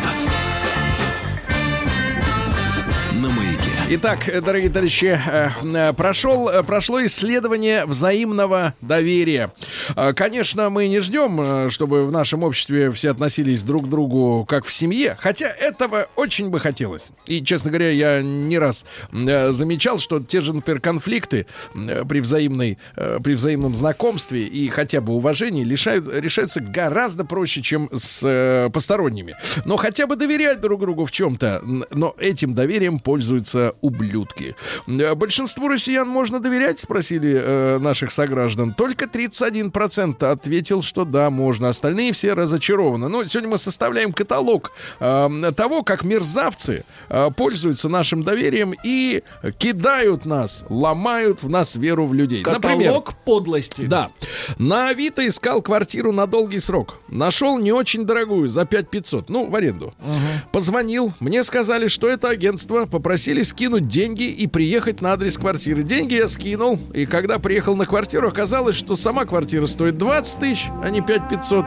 А деньги, которые я скинул, ушли в никуда, и теперь никто не брал трубку. Квартиру я снял другую у собственника. А вот за деньги жалко. За деньги жалко. Можно сказать, что я их просто выкинул, э, так сказать, на ветер. Да, Тимофеев Д. Верни полторашку. Доброе утро! Знакомая якобы на лечение заняла 28 тысяч и не отдает полтора года. Мотивирует тем, что до сих пор больна. Точка. Гнида. Александр Каталевский. 10 лет назад. Друг детства, сын маминой подруги, дружили семьями, угодил в тюрьму. Он оттуда попросил у меня телефон, который был куплен неделю назад за 10 тысяч, и украл его. Друзья наши общие Ой.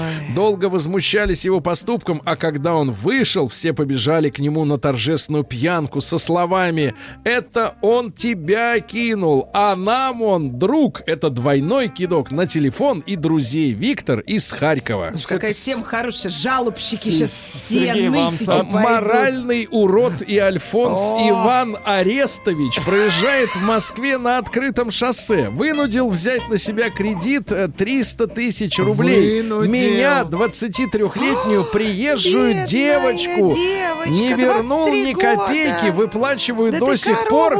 Проклинаю, пишет Алена. Алена не корова, а Проклинай, красавица проклинай. с длинной шеей. Ну, 23 Ясно? года взрослый человек. Мозгами-то нужно думать. Петрович по кличке Жаба, верни 5 лямов, 10 О, лет бегаешь. сегодня мы все слова услышим. Да, Жаба, да, тварь, то всё с темой, да? то с темой фланцев, то труп, то орехов, то чая. Вот видите? Сергей, вам сообщение Давайте. пришло. Серега, ты что, с Дори улетаешь в Рим?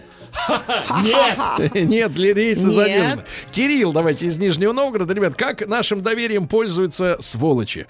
А, Кирилл, доброе утро, да, дорогой. Э, Добрый день, Сергей Валерьевич. Как Э, оказалось, что ты жертва? Я. Дори, я с тобой. В Рим? Не поддавайся на Я, провокации. я Да, люблю ну, уже вас. Молчите, Пишите. Ольга, молчите. Почему молчите? Ко мне Потому поклонники. что люди слушают Всё, нас. я выключил. Давай, Давайте, выключ, говори. давай. Говори, говори, вся Кирюша. команда. Всем здравствуйте.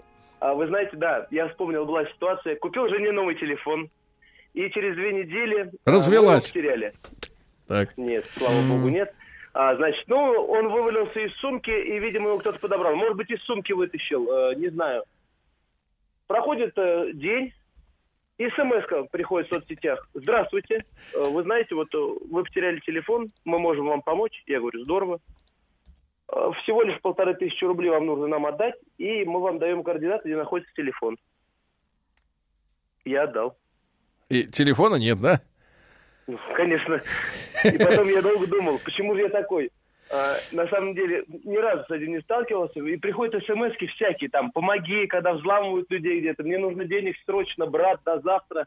Никогда на это не велся, а тут э, так хотелось телефон вернуть. Вот, Понятно. э, так попал. Понятно, брат. Н- Нашелся однажды по объявлению в интернете продавец автомобильных деталей. Я ему слил 15 тысяч. Конечно, от этого упырей никаких деталей не пришло. Да. Анна, 34 года, Химки. На прошлой неделе отправили с мужем 72 тысячи за аби- авиабилеты в Гоа турагенту из интернета, после чего он нас заблокировал. А вот круче. Передайте, пожалуйста, Место привет Тимошкину из Мордовии, который кинул меня на 70 тонн зелени еще в 2000 году. В 2000 году. Э, давайте Сашу из Москвы послушаем. 25 ему лет. Саша, доброе утро. Да, доброе утро. Как э, подонки обманули тебя? Ну, не то слово. Работал на газельке как-то. В одном месте на заправке три раза обманули. Как Решил- обманули? Решил в конце смены доехать с ветерком на бензинчике. Через несколько месяцев, через несколько километров пришлось переключиться опять на газ. Бензин оказался некачественный. Э, Купил незамерзайку в это же время. Она замерзла через несколько километров. Пришлось на другой заправке покупать другую незамерзайку. И еще третий купил баллон для помывки двигателя в гараже.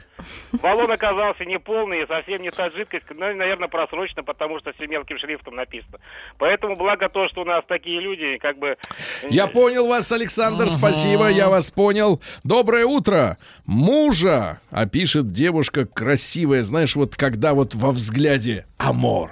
Амор. Ногти Доброе длинные, утро. проверьте. Мужа кинул 10 лет назад хороший друг на несколько лямов. Потерял дом, квартиру, машину. С тех пор в долговой яме потихоньку начинаем вставать на ноги. Вот, вы представляете. Дальше. Периодически звонят с зоны, говорят, что сын попал в ДТП, требуют кинуть деньги на карту гаишнику, чтобы отмазать. Далеко посылаю. Сыну 4 года, Але- Александр Саранов. В 2013 году крестный сына занял двадцатку. Кабан, заедь хоть над крестника, посмотри, Александр из Тольятти. А давайте вот Славу послушаем. Да, Давай, Вячеслав, доброе Слава. утро. Да. Да, Слава, неужели и вы вот Здравствуйте, Слава. могли, Жертва. тихо, могли купиться на чью-то, так сказать, вот эту вот как бы мину прекрасную, а внутри тварь? Ну, чу- я чудом соскочил, вот до этого вот, вот такая тема примерно была, да, и мы с Алексеем вместе оказались там в кинутом казино, этим знаменитым Азино, три топора. А, ну, а у меня буквально две недели назад, Так. у меня, я вынужден был приобрести следующую машину на дачу, и приезжаю в гараж, чувствую, ну, какая-то фигня. А, во-первых, автосалон в гараже уже смущает, да, на- ой, на автостоянке уже смущает. Комнатушечка такая маленькая. И только в тот момент, когда зашли два амбала, забирать у меня деньги, 600 тысяч рублей на покупку автомобиля, я понял, что что-то здесь не, не совсем чисто. Вот мы в итоге, ну, прикол в том, что мы с ними сильно поссорились, я ушел со своими деньгами, но без автомобиля, потом загружаю в YouTube, батюшки мои, а там столько видео откликов, как этот салон кидает всех налево-направо, и смешно, когда ты смотришь на этих людей с улицы Подвойского, из вот салона «Авто-Респект», и ты видишь, так вот они только что, 20 минут назад со мной разговаривали. Так, понятно, Вячеслав, спасибо. А, Пишут нам и из Израиля. Э, Даже Так, там такие люди есть. себе. Илюша Рабинович, верни 4000 шекелей Вова Хайфа. 4000. Ярослава из Питера, послушаем. Вот 30. Ярослав, доброе утро. Да, да, да. Ярослав, как они воспользовались твоим доверием? А, да, слушай, меня на самом деле особо так не кидали никогда, но вот лет, наверное, 10-12 назад я работал в другом городе еще, наверное, лет, ну, около 20 было. И у нас там был один чудесный мужчина, сварщик, а, Сережа Грунев, по-моему, фамилия его. Он набрал у всего предприятия долгов и, как выяснилось, потом проиграл все в казино. Тогда еще были аппараты вот эти вот, ну, однорукие бандиты. Мгм. Понятно, понятно, брат, спасибо. А Вера пишет, буквально вчера директор рассказывала историю о том, как ее лучшая подруга после 12 лет дружбы навела на ее квартиру воров. Ой, Воров! Да. Хотел купить шины по вкусной цене через интернет. Магазин называется «Лидер колесо». Ни денег, ни шин. Шиш! Ага. Купил в мошенническом интернет-магазине кофемашину за 15 тысяч перед Новым годом. Когда понял, что деньги пропали, я написал им письмо. Есть скан письма. А, так вы представляете, какая наглость? Вернули половину суммы. Вернули. Вот, вот уроды, а. Наполовину честные. Давайте Сашу из Питера кругом жулье. Саша, доброе утро. Да. Доброе утро. Саша, как вас обманули вероломно? А, слушайте, пару лет назад вот история такая была. А, Ребенок подрос, коляска как бы ему стала мала уже, и решили отдать бесплатно на Авито. А, Вот, подали объявление, позвонил какой-то мужчина, пришел, вот, меня дома не было, супруга отдавала э, коляску, вот, она вышла, чтобы коляску отдать, собственно, видимо, случайно, ну, там, пока отдавала, положила телефон свой в коляску. Отдала коляску, пришла домой, обнаружила, что телефона нет, как бы. А, связалась со мной, говорит, типа, Саша, вот так и так, забыла телефон, я звоню этому упырю, говорю, посмотри, дорогой, там где-то телефон. Вот, он говорит, я посмотрю и перезвоню. И пропал. Собственно, коляска отдавалась бесплатно. Да, Не брат, перебивай. понимаю, неприятно. Маяк. Четыре года назад брат мужа занял у меня одну тысячу рублей якобы на зубы. Вла- одну тысячу Владик, как вы думаете, сколько зубов можно? Дальше. зубов. Дальше, брат мужа. Через месяц у мужа еще две тысячи. И пропал. Четыре года трубку не берет и скрывается. Брат, брат, скрывается. Брат, За какие-то поганые три тысячи. Юля, 36 лет из Воронежа. Я тут Почему услышал. 3000? а, ну, в, сумме три. А. У нее один и одну, и у брата два. Три Так, тысячи, э, значит, три зуба. да, значит, три зуба э, так и осталось. Осталось еще 29 э, подлатать. Э, значит, ребята, у нас э, тоже вот в коллективе была интересная история. Так. Даже уж, казалось бы, в коллективе. У нас был замечательный, я не буду, конечно, фамилию называть. потому что, Менеджер. э, не менеджер, нет, а, так сказать, докладчик замечательный, лектор. Ага. Да-да-да, который однажды перед Новым годом набрал у всех, у кого можно, там, у кого 15, у кого 20 тысяч. М, Вот, и пропал с концами. Что методом дедукции можете выяснить, Да. э, кто э, перестал выходить э, в эфир регулярно. На связи Анна из Пензы. Мне 20 лет. Решили с мужем заказать кроссовки 44 размера за 10 тысяч рублей. Да. В итоге, внимание, пришли балетки 37 размера. Но это логистика. Давайте Анечку из Москвы. Ань, доброе утро. Доброе утро. Анечка, неужели история про Альфонса, который э, заставил взять кредит? Ой, нет, что вы, эта история очень чудесная. Ам, Она началась очень давно. А, Где-то, наверное, в начале 80-х мой дед э, попал в аварию, и так уж после всех выяснений обстоятельств определили, что виноват другой водитель. А, Дед сказал, хорошо, я понимаю, ты молодой человек, э, тебе трудно, я готов подождать, не буду тебя сейчас за грудки хватать и требовать возврата и компенсации. Как будут деньги приносить? А сколько денег-то да, на 300 кону? рублей по тем временам, машина была «Лада», Мгм. маленькая. Пропал ну, человек? хорошенькая. Человек пропал. Пропал, собака. пропал. Да, Да, что пропал? Мне тут э, д- д- могу в эфир привести живого человека. Так. А, Ноги все переломали в, в таксомоторе. А, Вот водитель э, издалека. Ага. а, Вот раб- э, работает э, в одной из систем. И на Кутузовском проспекте, э, сказать, через 6 полос в столб на 70 км в час. Ужас. Мужчину переломали все, стопы сломали человеку, титановые вставки сделали. Так э, до сих пор не может получить Ужас. никакой компенсации. Слушай, Чуть-чуть жизни не лишился. Товарищи, 31% только в нашей стране доверяют э, посторонним, но жителям РФ. А вы доверяете?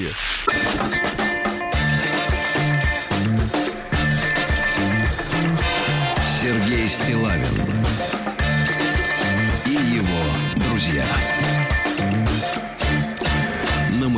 В свете нашей сегодняшней темы и ваших звонков и писем э, в WhatsApp э, возникает вопрос, а кому вообще можно доверять? Потому что вот такое сообщение обескураживающее пришло от Сергея Минаева. Брат кинул на 25 тысяч рублей, он чудак вонючий. Брат себе. кинул на Это 25 тысяч по рублей. Кому еще? слов, э, Ребята, чудак кому вонючий, еще новое. надо, кому еще Интеллигенция пишет. да, кому еще доверять, да, если вот так вот все обстоит. Давайте Евгений из Рязани послушаем. Вся Москва стонет от вас, вероломцев.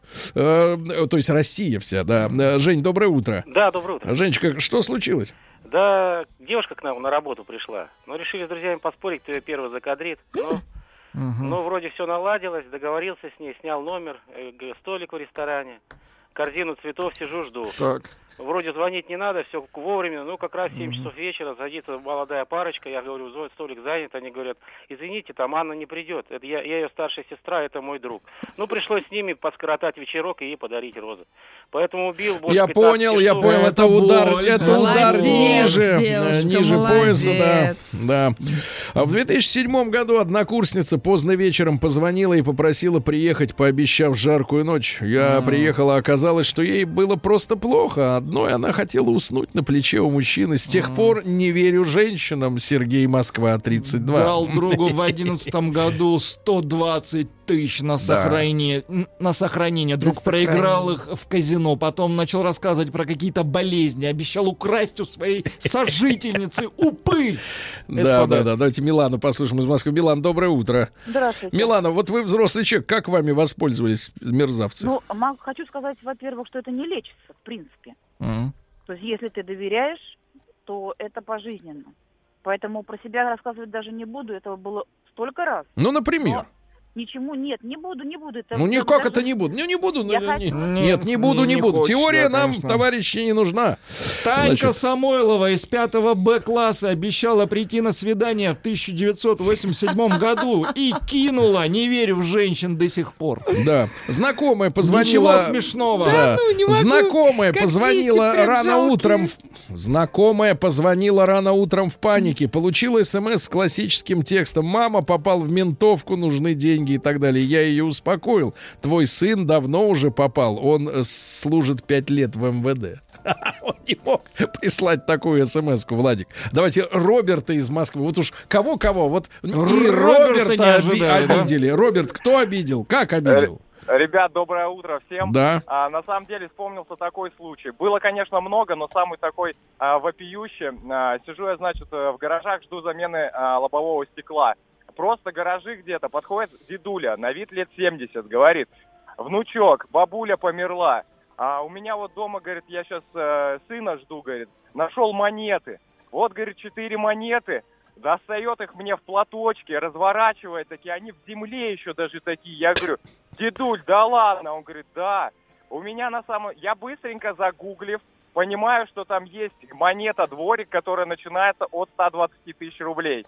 Значит, я сразу отдаю все, что у меня было в кошельке, это 7 тысяч рублей. Звоню местным ребятам, которые занимаются антиквариатом в городе.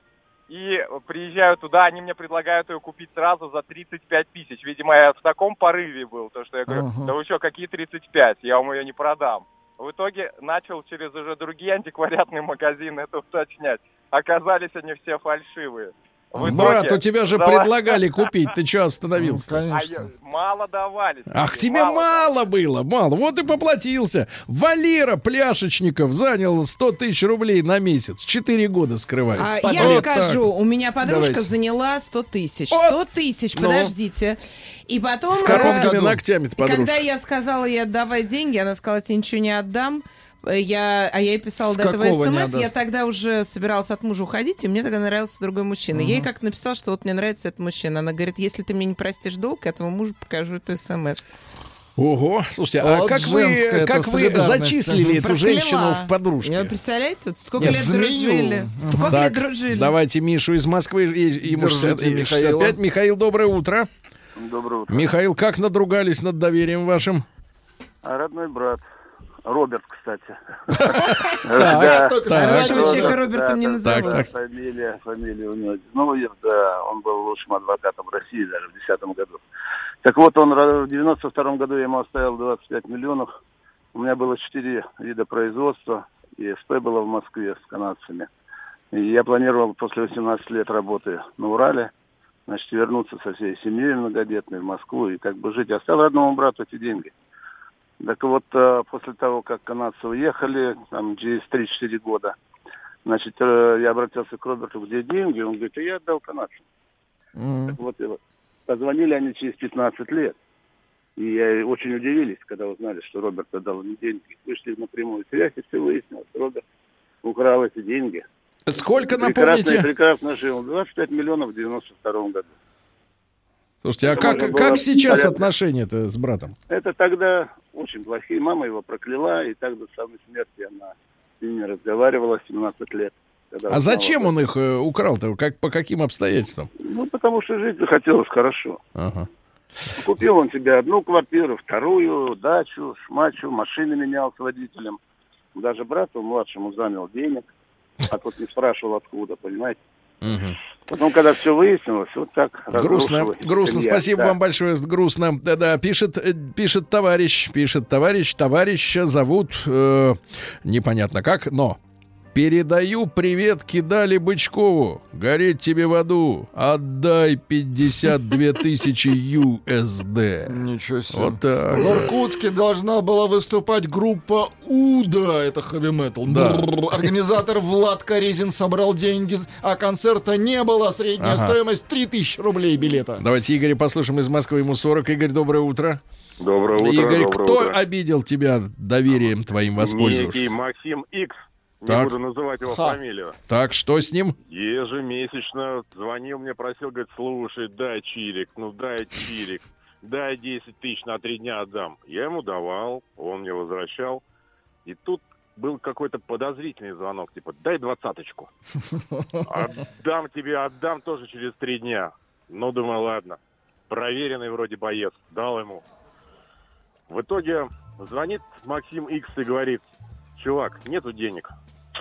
Ну, вот, собственно... Понимаю, понимаю. А, Друзья мои, сообщений столько, что мне кажется, эту программу нужно делать регулярно. И обичевать подонков. Бичевать.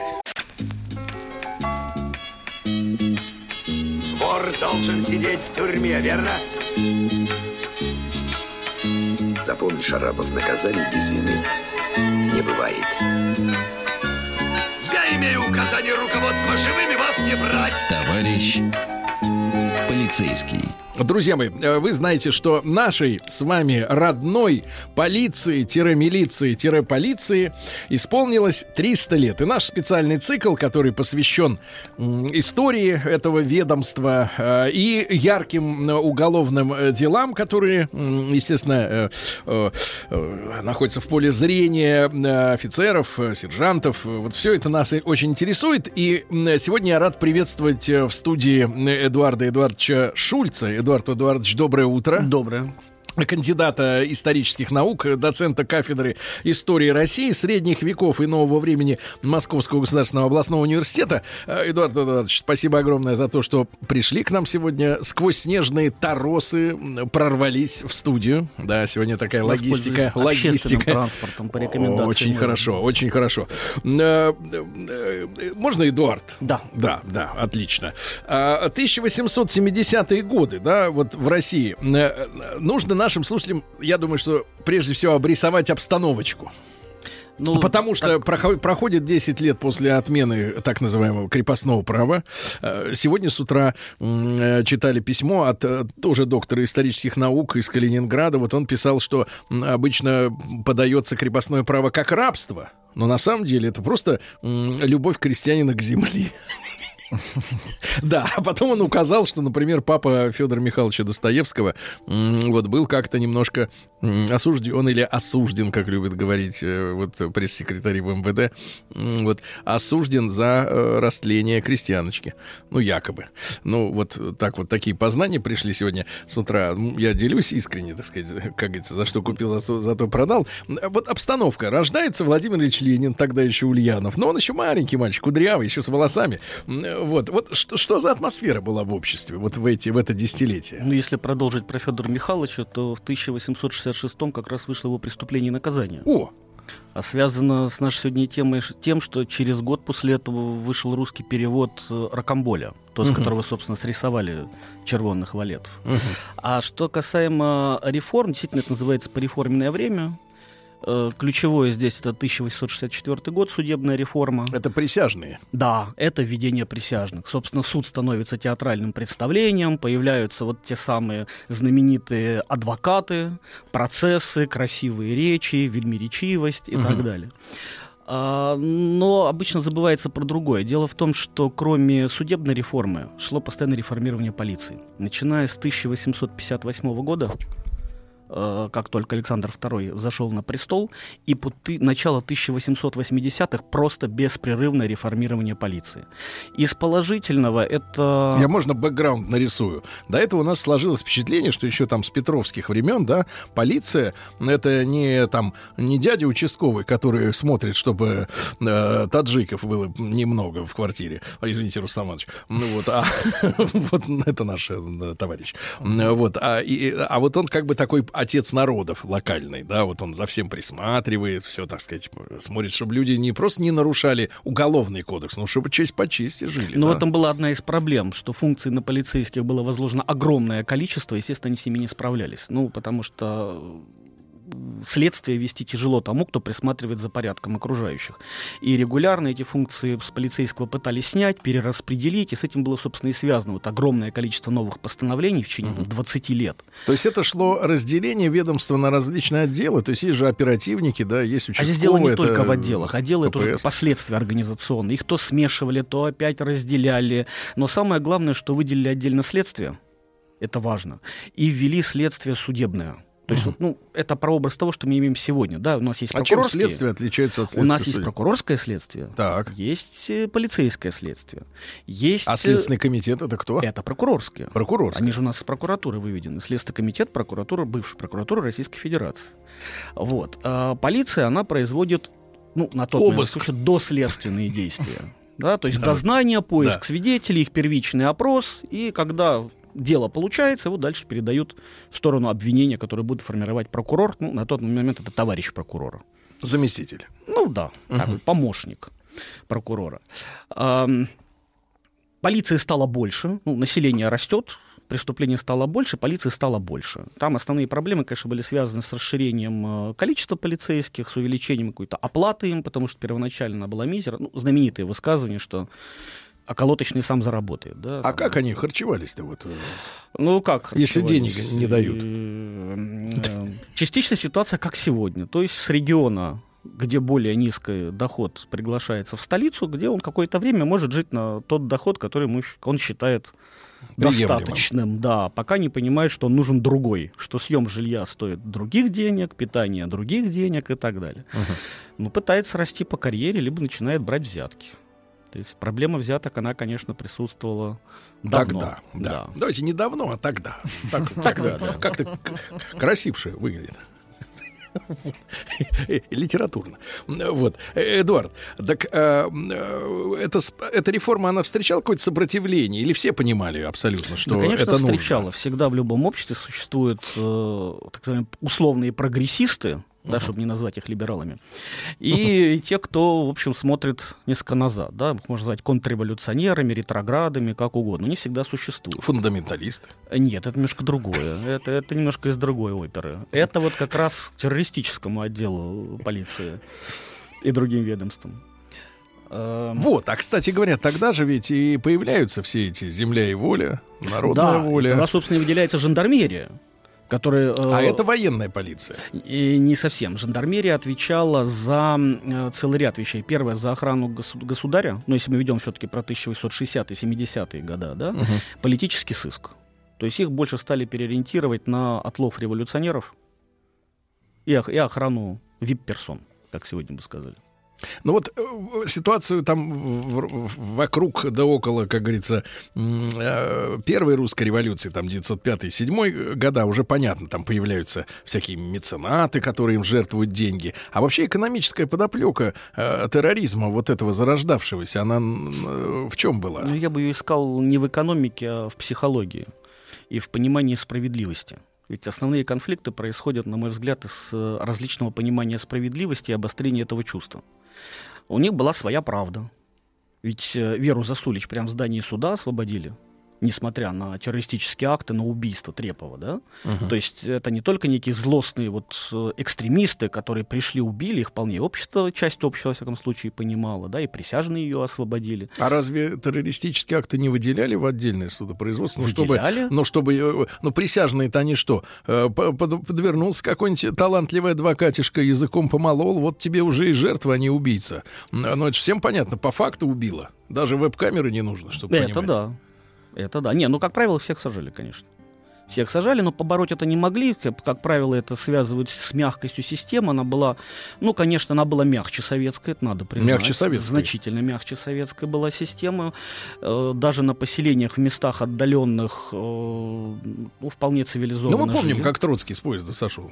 Это по фильму последнему? Антиисторическому, да? Там, по-моему, из, из- из- реальных событий только фамилия Троцкий. Все остальное, в общем, из, из элементов научной и ненаучной фантастики. Но тем не менее, мы же понимаем, они все, многие бежали оттуда с каторги, да? Ну, не многие побеги все-таки единичные. Сбежать из Сибири при том уровне транспорта, ну, это не так просто.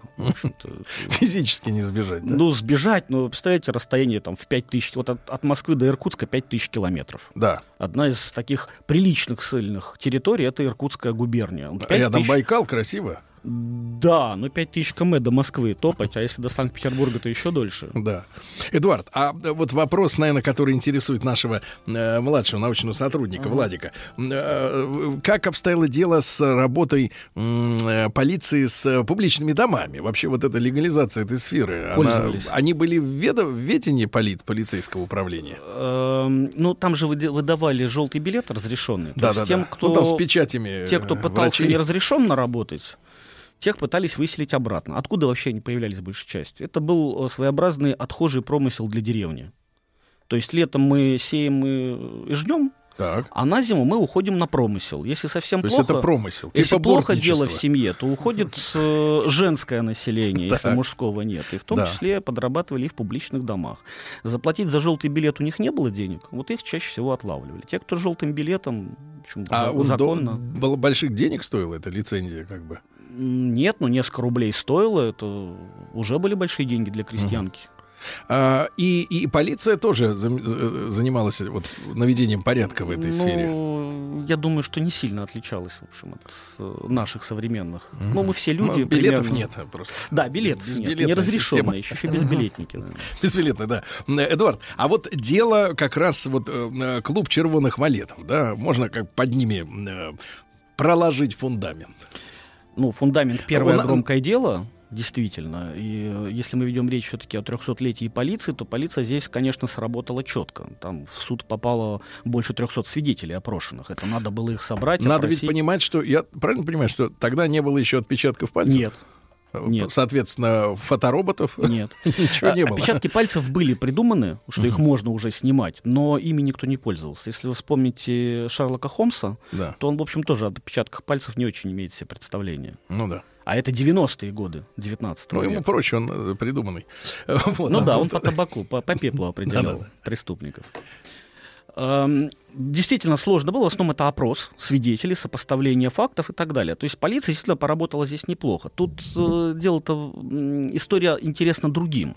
Существует красивая легенда о клубе червонных валетов. Да. И она, собственно, у нас везде, в интернете, в частности, откройте там Википедию, она так красиво описана, есть более красивые описания. Но тоже, кроме названия, ничего, ни, ни слова правды, да? Ну, не то, что несловно, фами- фа- фамилии правильно написаны, даты верные стоят, вопрос трактовки.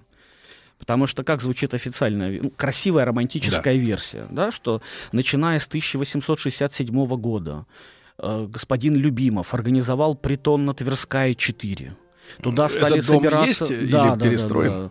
Там со- собирались, значит, э, члены будущего клуба, которые решили, что они будут клубом «Червонный валет». Назвали это почему-то притоном. Значит, первый раз они попались в 1871 году на том, что за месяц как-то умудрились споить э, купца Еремеева, почетного гражданина 22 лет от роду. Мгм. И тот помер от белой горячки. Но того, как помер от белой горячки, подал эм, заявление в полицию, что на него собрали дол- э, долговых расписок на 20 тысяч. Мгм. И как-то благополучно помер. Вот с этого началось все дело. Значит, пока они были под следствием, это первая группа, которую потом товарищ прокурора называл, собственно, и есть, они и есть валеты. Вот, прячьте прямая цитата. Потом к ним присоединилась другая группа, которая в 1874 году вышла из тюремного заключения, где благополучно штамповала поддельные векселя. Э, В тюрьме. Да. Вышла, объединилась с частью этой группы и стали устраивать новые э, аферы. То есть э, они выдаются как, как, э, фильм «Блеф». Мгм. Помните же фильм «Блеф», да? Или там э, Арсен Люпен. То есть вот такие вот, которые на 50 лет позже по- появился Рокамболя, с которого это все рисовали. Мгм. Вот Рокамболь, французский роман, такой э, негативный персонаж, но Ну, отсидевший, нравится. отсидевший и перешел на сторону добра. То есть такой архетип Робин Гуда. И э, из этого клуба червонных валетов в разный период времени судебного процесса по разным причинам рисовали вот этот клуб червонных валетов.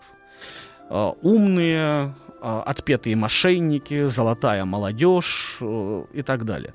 Но насчет умных и отпетых. Ну вот, например, дело, на котором второе дело, которое им приписали, с которого тоже стали раскручивать. Приехал э, в Москву э, дворянин Протопопов из деревни, имея на рукав справку, что на 1869 год у него было два поместья. Приехал он в 71 году. Тут его, значит, охомутали два валета, Шпеер и Давидовский, он же Давыдовский. Один э, коллежский регистратор, другой дворянин. И вроде как сказали ему, что, слушай, ну, ты, можно денег поднять. Москва, тебя никто не знает. Давай мы будем выдавать тебя за большого помещика и несколько раз заложим твои имения. Несколько раз да, одно и по, то по же. нескольку раз, да. Насобирали денег, часть получил от протопопов, часть они себе взяли как комиссионные на развитие дела. А, решили купить э, коней у некого господина Попова. Вот выглядит вроде красиво. Развели Попова. Купили у него коней в два раза дороже. Вместо денег дали ему поддельные векселя Мгм. на 4 тысячи, а еще 6 тысяч обещали выдать после. Когда Попов начал возмущаться, дайте хоть что-то денег, аферу продолжили. Ему сказали, что э, Протопопов выпускает спирт, у него есть завод. Да, мы тебе по дешевке, по 63 ру- копейки за ведро продадим спирту. Стоит это чуть больше тысячи рублей, но сразу зачтем это в счет долга. То есть, ну, пошагово, пошагово втягивается в аферу. Все было бы очень красиво, но один из участников аферы, эм, в общем, он взял коней и не отдал ни одному, ни другому. Тому, у кого купили Попову, сказал, а я у тебя разве их брал? Нет, обращайся к тому, кто брал. А уж Пьер Давидовский, когда к нему обратились, он говорил, слушайте, ребята, вы мне на прошлом деле кинули, считаете, что это возврат денег. Э, Якобы умный шпеер, которого рисовали как вообще главой этой всей шайки, там мозг треста, не нашел ничего более умного, как пойти и написать заявление в полицию. Он потом пытался его забрать, ему пришлось все документы предоставить по сделке, на чем, собственно, и погорели в том числе. Там больше на этом деле, и потом... То есть, я так понимаю, они вовлекали в свою организацию не стопроцентных там лохов, да, а именно предлагали людям теневые схемы, которые давали сверхдоход, да, и по- по- повязывали их, да, получается, ответственностью за вот эти махинации. Ну, с частью, да. Тот же Попов, которого они якобы кинули на эти деньги с лошадьми, сам был на руку нечист. Что всплыло в ходе следствия, ему пришлось поменять свои показания. И э, даже товарищ прокурора, выступая на суде, заявил, что, несмотря на то, что на его показаниях э, следствие от них отталкивалось, мы не можем его считать э, серьезным свидетелем. Потому что А- сам он мошенник. А что такое был вексель? Вот а, часто в литературе это фигурирует. Сегодня же нет таких вещей, да? Э, ну, вот почему? Это вид ценной бумаги. Это вид ценной бумаги. Ну, то есть Он- на какой-то особенный, э, там, защищенный от подделок, да? Да, на, осо- на особой бумаге выпущен, защищен подписями удостоверения. В чем здесь была проблема, что в чем факт мошенничества, собственно, состоял, что э, векселя, в том числе их э, м, подтверждали подписью. То есть рассказывалось о том, что данный человек действительно имеет серьезные доходы, выпускался, ли- либо давался, ну, вексель поддельный, это было чуть позже, это когда уже тюремщики выпускали. Они брали реальный вексель, допустим, за 100 рублей, э, стирали нужные цифры, делали из него десятитысячник. И пытались его сбыть. Эти-то больше не векселями, которая первая, это так называемая группа условно, там больше речь шла не про векселя, а про долговые расписки. Но не Это- обеспеченные, которые ничем обеспечены. нельзя. Их кто-то визировал. То есть вексель это под имущество. Э, Почему? Вексель мог быть банковский, в том числе под э, гарантией банка. Что... Ну, какие-то гарантии. Какие-то гарантии существуют, А конечно. долговая расписка это как доллары США. Под, э, просто Ну, под печатный станок. Немножко лучше, чем доллар США, потому что там серьезные люди его визируют. И факт мошенничества состоял в том, что обвиняли это тех людей, кто свидетельствовал о том, что данный человек есть, способен расплатиться. Да. Да, Сейчас и- поручитель по кредиту И есть. часть порученцев пошла паровозом В тюрьму. по этому делу. В тюрьму они не пошли, их практически всех оправдали, но они пошли под судебный процесс. Понятно. Друзья мои, э, сегодня у нас э, очередная э, история из жизни российской полиции. Пока что дореволюционный клуб червонных валетов. Эдуард Эдуардович Шульц в нашей студии, кандидат исторических наук, доцент кафедры истории России средних веков и нового времени Московского государственного областного университета. В любое удобное время вы можете послушать этот цикл на сайте радиомаяк.ру в подкастах, в iTunes. После новостей мы продолжим. Вор должен сидеть в тюрьме, верно? Запомни, Шарапов, наказаний без вины не бывает. Я имею указание руководства живыми вас не брать. Товарищ полицейский. Друзья мои, э, представление о том, как работает полиция, мы с вами вот уже лет как 25 получаем из полицейских, э, или скорее, я бы даже сказал, бандитских э, телесериалов. Вот потому что, потому что, честно говоря, порой, порой, не везде, но порой моральные качества героев, противоборствующих друг другу, они как-то вот очень сближены и порой не поймешь, где, где хороший, а где плохой. И, и, и особенно на фоне всяких этих оборотней и прочего-прочего, да. А как было дело на самом деле, вот наш, извините за тавтологию, э, товарищ полицейский, это наш проект, посвященный истории э, нашей полиции, 300-летия которого мы отметили.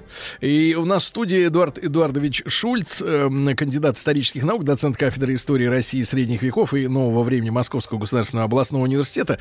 Эдуард, а вот маленькую, может быть, предысторию, да, перед этим самым делом шумным э, э, клуба черных, червоных, простите, валетов. А, в принципе, э, жулье на Руси, вот такой вопрос риторический, исторические, оно когда распла- расплодилось?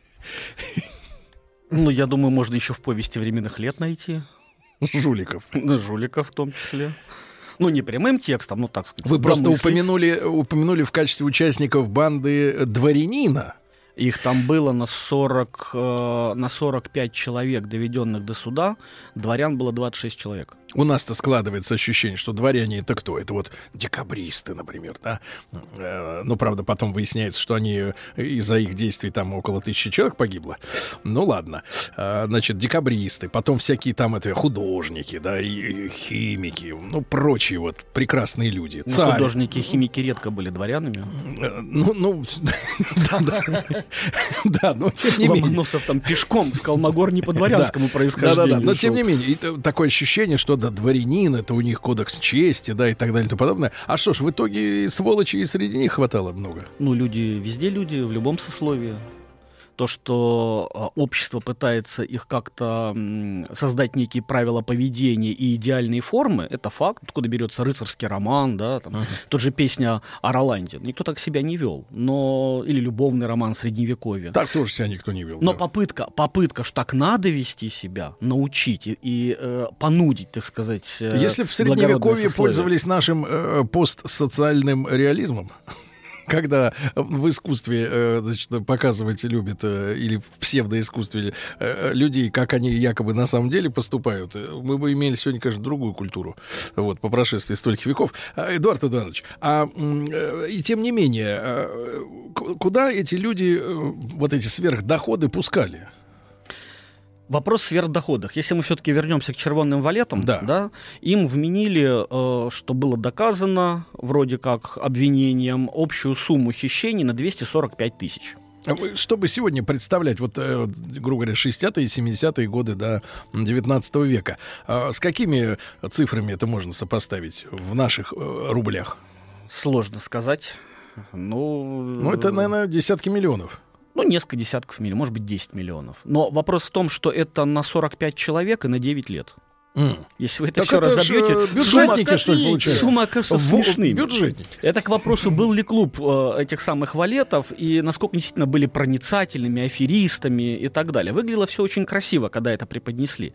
Надо же понимать, что само понятие клуб червоных валетов, откуда оно появилось. Это как черная кошка? Вот примерно. Вот в моем представлении примерно, примерно так. А, появилось это в следственном деле со слов свидетеля, который вначале был подозреваемым, был переквалифицирован свидетеля, что некий э, участник этой организованной преступной группировки как-то ему проговорился, что мы, как червонные валеты, у как ракомболь. Правда, ракомболем он назвал почему-то самого незначимого члена группировки, если иметь таковой в виду. Ракомболь, напомню, это герой французских романов, приключенческих аферист.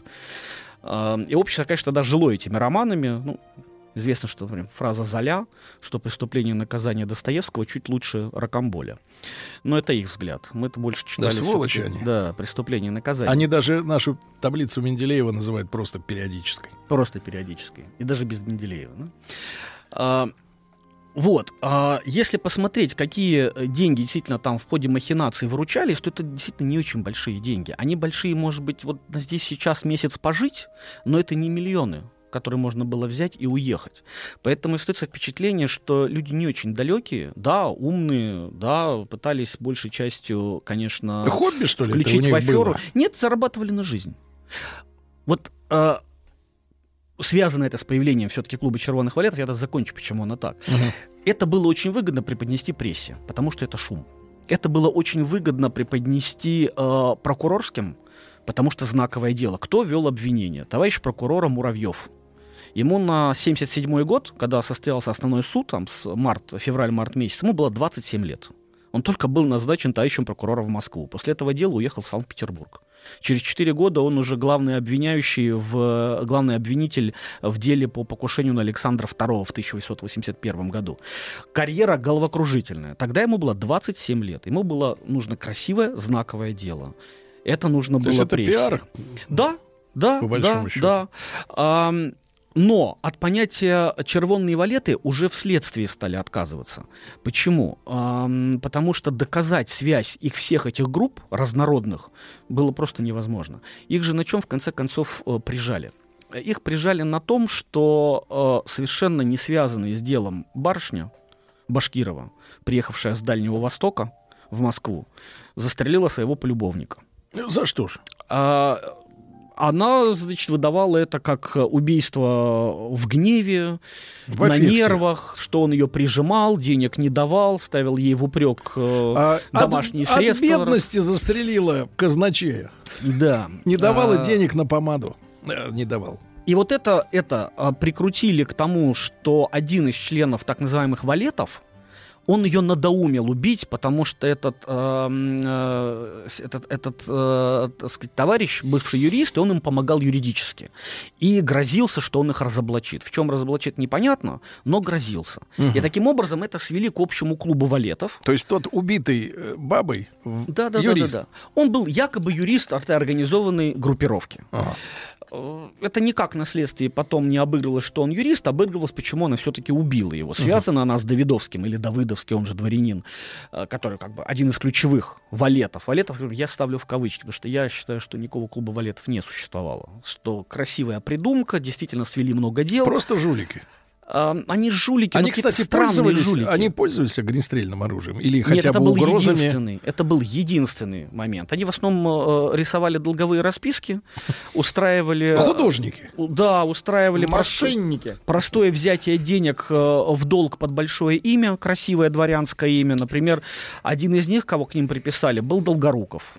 Потомок, э, как звучало на суде, Владимира Святого. Он выдавал себя за племянника генерал, московского генерал-губернатора по фамилии Долгоруков.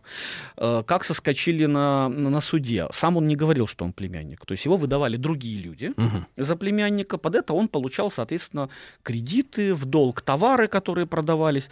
Но тоже сделано как-то достаточно глупо. За, эти товары, за этими товарами рано или поздно все равно приходили.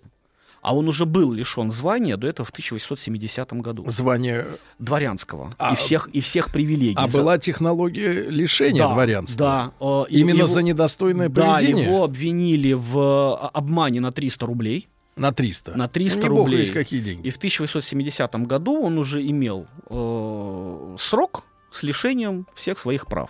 Вернувшись... э, То есть это гражданская казнь, так называемая, да? да. Да, он, так сказать, э, от этого, э, пройдя вот этот период, опять вернулся в жизнь, надо чем-то зарабатывать, и все это дальше продолжилось. Но тело-то помнит дворянскую жизнь. Конечно, конечно. Одна из, э, из таких помнят. при- э, примечательных э, историй, которая повторялась десятки раз, э, была особенность, эм, когда брали управляющих, у них брали залог за вступление в должность. Причем приличный, 500, полторы тысячи. Давалось объявление в полицейских ведомостях о том, что требуется управляющий. Там, на винокуренный завод, в поместье.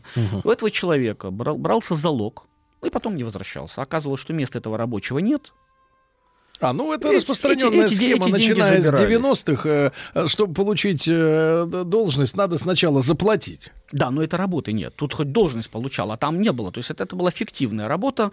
Потом, значит, Долгоруков признавался, что у маменьки этого места нет. А начал он вообще, он был заведующим литературного отдела газеты в Санкт-Петербурге. И первая его афера, которая известна, была в том, что он нанял себе, э, пытался нанять себе на работу литературного редактора за 100 рублей. Взял залог в 500. А когда женщина стала разбираться, выяснилось, что хозяин газеты никак не планировал никого нанимать, а зарплата на данную позицию 40 рублей. То есть вот дела настолько мелкие, когда вот их каждый по отдельности рассматриваешь, вызывает недоумение. Просто А жулье. где же, где Ну, же, мелкое собственно, жулье, да. да, где же, собственно, великие махинаторы на уровне блефа? Что за клуб такой? Самая красивая история, когда сколотили ящики и отправили из Нижнего Новгорода по разным городам. Так. Написали там в одном случае, что это пушнина, в другом еще какой-то товар. А особенность в том, что когда почта тогда при государстве, государева почта его императорское величество принимала, да, выдавала документ с указанием суммы на которую застрахованы и на, на какую сумму лежит там товар. Они что, не проверяют? Э, Не проверяли? Не проверяли, нет, но на веру. Да ладно. Да, и соответственно... Что за система? Ну, потому что сословное государство. С этим нужно вначале столкнуться, чтобы понять, что дворяне бывают разные, что на слово верить нельзя. В дознании тоже были проблемы, дворянина просто так не допросишь. Да. Это только Федор Михайлович Достоевский мог писать про психологические методами, которые на, на Раскольникова давили. Я думаю, что там вся полиция потешалась над, э, над такими методами работы с потерпевшими. А, Вот, и они эти бумаги, полученные от почты, что товар отправлен, сумма его тако- такая, они эти бумаги закладывали за реальные деньги. Были а такие- в ящиках фуфло. а в ящиках как и вскрылось. Когда через несколько недель не явившиеся за ящиками товарищи э, ящики вскрывают, обнаруживают, что это подлог, начинается разбор, а в чем же дело, и выясняется, что эти бумаги давно уже у третьих лиц, у дисконтеров. То есть у вас есть некая ценная бумага, ну, допустим, там на 3000 рублей. Ну да. Все вокруг понимают, что она ну, не очень обеспечена деньгами. Вы идете к дисконтеру, который ее покупают у вас, допустим, за 2000 рублей. Но у него есть свои механизмы, как отжать эти свои, ну, допустим, не 4, а 3 тысячи рублей. Да, поэтому он их покупает. И таких дисконтеров было огромное количество во всех этих аферах. Единственное, кто из э, э, таких юридически значимых людей пострадал, это был э, человек, подтвер- нотариус, в современном языке нотариус, подтвердивший вот первую, э, первую сделку, когда купца Еремеева обули там, тысяч на 20, хотя приписали 1150. Возвращаясь к купцу Еремееву. Э, вроде он как за месяц они его споили, он от Насмерть. делириус тременс помер, но мы все понимаем, что за месяц делириус тременс не появляется, да, то есть, и поэтому больше я верю ситуации... Белая горячка перевожу. Да, более верю ситуацию, что он свое 150-тысячное наследство пропил еще до женитьбы, а все бучу подняла жена, что она потребовала не принимать у него долговых расписок, не оформлять, потому что он не в адеквате. А он наподписывал всех, всех этих э, долговых э, расписок тысяч на 20, которые, собственно, Шпеер с Давыдовским у него и изъяли. Мгм. Дело, которое первое началось на них официально. Потом они э, попались э, с продажей лошадей, который один хотел продать в два раза дороже, а третий вообще никому ничего не вернул. То есть аферист кинул аферистов. Потом они надолго пропали. Давыдовского э, захомутали на убийстве Башкировой своего полюбовника, а его приписали, что он ее понудил к этому. А Шпеера поймали на том, что в 1876 году они устроили после пьянки э, фиктивные похороны пьяного своего уснувшего товарища Калустова. Живьем. Но они его не похоронили, они его просто в гробу провезли по, по Москве по, Так. под песни, и им вменили надругательство. А зачем Над везли? памятью. Это Ну, такая люди лихость выпили, такая. Да, люди, они даже не понимали, что им вменяют и за что, что они просто пошутили. Но факт в том, что к делу валетов это не имело отношения. А обвинитель очень хотел показать э, окружающим, что это золотая молодежь, зажиревшая, которая бесится. Ублюдки. И обманывает. Какие ублюдки? И то, Дворяне что- и немцы. И то, что не совпадало, как говорил сторона защиты, тут свелись все русские, евреи, немцы, армяне. Где же общее, говорил Плевак, один из защитников. Вот такая история, друзья мои. Э, Эдуард Эдуард Шульц, э, кандидат исторических наук, э, доцент кафедры истории России, средних веков и нового времени Московского государственного областного университета. Скорее речь идет, я так понимаю, в этом деле о головокружительной карьере обвинителя. Да? Но доля правды везде была. Несколько шаек, они были знакомы друг с другом, либо познакомились в процессе. А- Но в итоге, в итоге поднялся один человек. Нет. Вор должен сидеть в тюрьме, верно? Запомни, Шарапов, наказаний без вины не бывает. Я имею указание руководства живыми вас не брать. Товарищ полицейский. Друзья мои, э, тема у нас сегодня клуб червонных валетов, так называемый клуб. Эдуард Эдуардович Шульц, э, кандидат исторических наук, с нами в студии. И э, мы, конечно, заинтригованы, Эдуард Эдуардович, как сложилась судьба девушки, которая застрелила юриста банды. А, она отсидела пять лет на предварительном следствии до суда. а потом- Пять лет вот в тюрьме, типа Ну, кресты. пока суд не состоялся, то есть ее в 71-м в декабре взяли, суд февраль-март 77-го, и сослана в Иркутскую область на поселение. Без права, по-моему, переезда даже в соседние регионы Сибири на 4 года. Мгм. То есть у нас почему-то вот та же Википедия утверждает, что все получили маленькие сроки. Это неправда. Основные деятели получили Сибирь. И даже если сроки были небольшие, там 3, 4, 5 лет, то дальше следует без права переезда до 12 лет. А есть- мы понимаем, э, Эдуард, сколько у нас, в принципе, на, на- народу-то таким образом было переселено? Вообще судебным... по- Ну, тогда весь процесс колонизации. Вместе с казаками, со всеми. Да, а, вот а, любопытно, в принципе, вот, Эдуард, а какая была система вот дореволюционное владение оружием? Она же из легального пистолета, нам револьвера Да, застрелила да, абсолютно из мужчину? легального пистолета. Он был зарегистрирован, откуда и узнали, что, собственно, этот пистолет э, купил и дал ей один из так называемых членов клуба валетов Давыдовский. А, все-таки по документам вот есть да, связь. он ее подарил. Э, Это Подарил привя- пистолет? Да, привязывали, что он специально подарил, чтобы она застрелила и накручивала ее. А на суде выяснилось, что подарил он ее в начале ноября, застрелила она в конце декабря. Как это связано, непонятно. Он не смог объяснить, зачем подарил. Темная история. Мгм. То ли у них роман был, потому а что... система вот лицензирования, она была жесткая или как любой? Вот не готов, не знаю. Хорошо, Не хорошо. знаю, не а может быть, кто-то еще из интересных персонажей фигурирует в Ну, из тех, которые медийные условия, это, это э, Сонька Золотая Ручка, которая проходила по делу как Софья Соколова и совершенно проходила так э, кас по касательной. Там был целый ряд женщин, они фактически все были оправданы. Видимо, их использовали для завлечения и для антуража. Ну и Мгм. просто для красивой жизни. Но им ни обвинение не смогло вменить что-то серьезное, и суд, в общем, их оправдал. Хотя То многие... есть Сонька была эскортницей? Э, ну, эта история умалчивает. Э, но то, что она меняла мужчин как перчатки, факт. У нее же официальных три замужества. Но правда, опять же, если вы обратитесь к источникам в интернете, фамилия Соколова там не значится. Значит, что у нее три мужа и три фамилии, а Соколова не значится. А вот в деле о валетах она как раз проходила как Соколова. Была оправдана, но через три года присела за дело в Одессе. Это другой разговор, да. Бежала из Иркутска, ей сдали послабление, посадили в Смоленске, оттуда она опять бежала, ее переселили на Сахалин, где с ней Чехов встречался. Прыткая. Хотя легенда гласит, что она якобы бежала, на, э, сказать, но, это, но это не так. Чехов ее видел, и она в 99 году там же православие приняла, о чем акт есть. Э, сколько ей было на дело валетов, э, ну, она сама давала две информации, что она 46 года рождения и 51 ну, то, что Варшава, либо другой маленький городишко, это бог с ним, а вот 5 лет разницы, ну, в любом случае, ей было до 30 на дело валетов. То есть в самом, в самом соку. Понимаю, курчавая.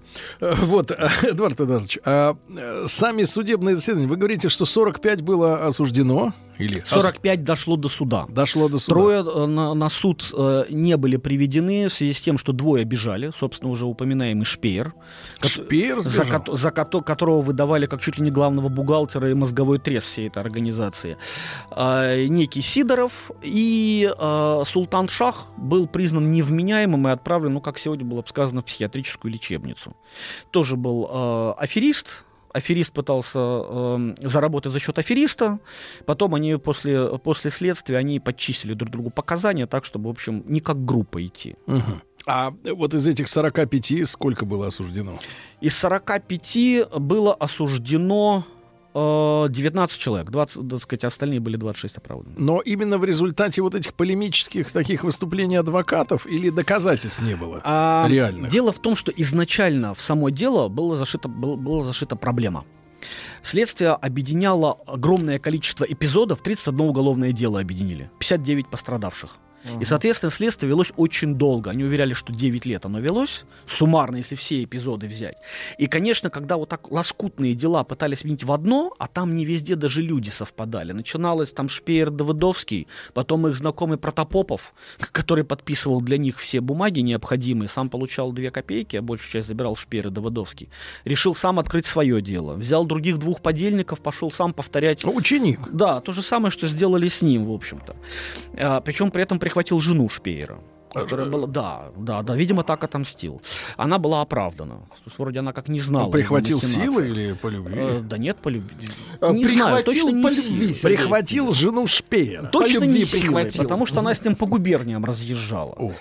Эм, в- так, а о чем мы, собственно? А, Что-то я на шперы Я про то, да. что э, не все сели. А, не, да, потому что дела были разрознены, и доказать, что если один человек перешел из прошлого дела в это, из этого дела, с кем он был связан, перешел в следующее, то есть взять одну группу, она не была связана даже с половиной дела. Мгм. Абсолютно. 30% вообще проходили там чуть ли не Ну, аутсорс такой, да?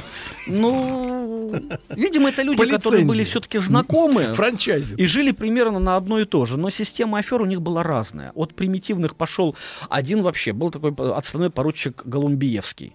Он просто прочитал объявление о том, что требуется лакей. Устроился на работу, в этот же день обокрал барина и ушел.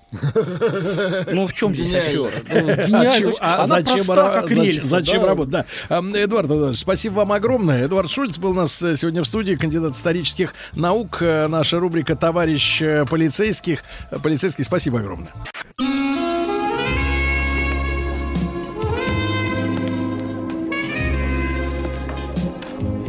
Пожалуйста. Какие у вас интересные пальцы. Вы не велончелист? Нет. Торговый работник. А что такое? Ваши длинные трепетные пальцы говорят о тонкой душевной организации. Мужчина. Руководство по эксплуатации. Дорогие друзья, сегодня в нашем WhatsApp э, редкое фото совместное, чуть не сказал семейное.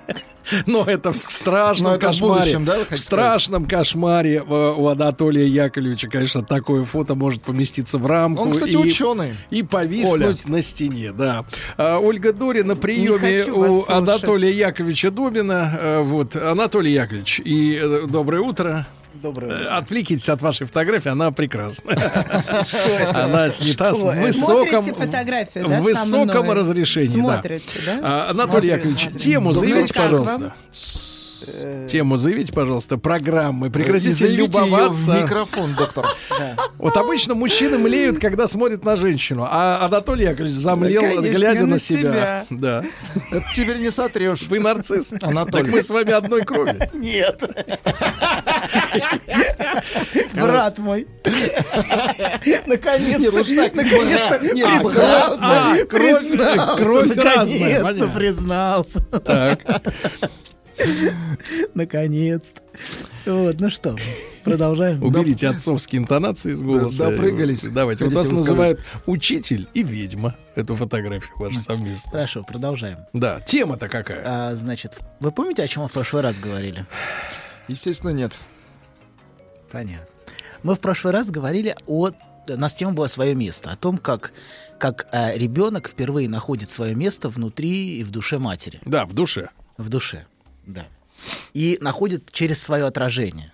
И как тяжело, когда э, этого, этого отражения нет. Когда Ага. мать не может дать, когда ребенок ее грузит, и он ей невыносим. Мы, собственно, на этом закончили. Вот. И очень важно, очень, очень действительно очень важно каждому, даже взрослому, чувствовать, что он существует для другого. Вот, что для него есть место в душе другого. Это всегда очень важно для каждого из нас. А, ну, на- например, ну, на приеме человек может говорить, а, вы, наверное, не помните. э, Или проверять, вы помните, что я сказал.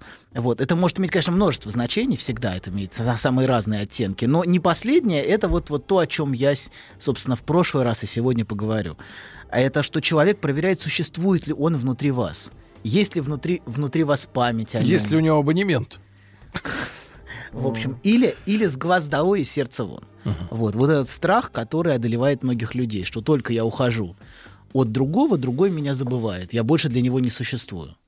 Вот. И для всех нас, э, ну, как бы мы это ни отрицали, а даже для вас, важно иметь значимость для другого, может быть, особенно для вас. Скажите, а вы пытаетесь вот э, мной сейчас манипулировать? Не дай бог, ну что вы, наоборот, наоборот.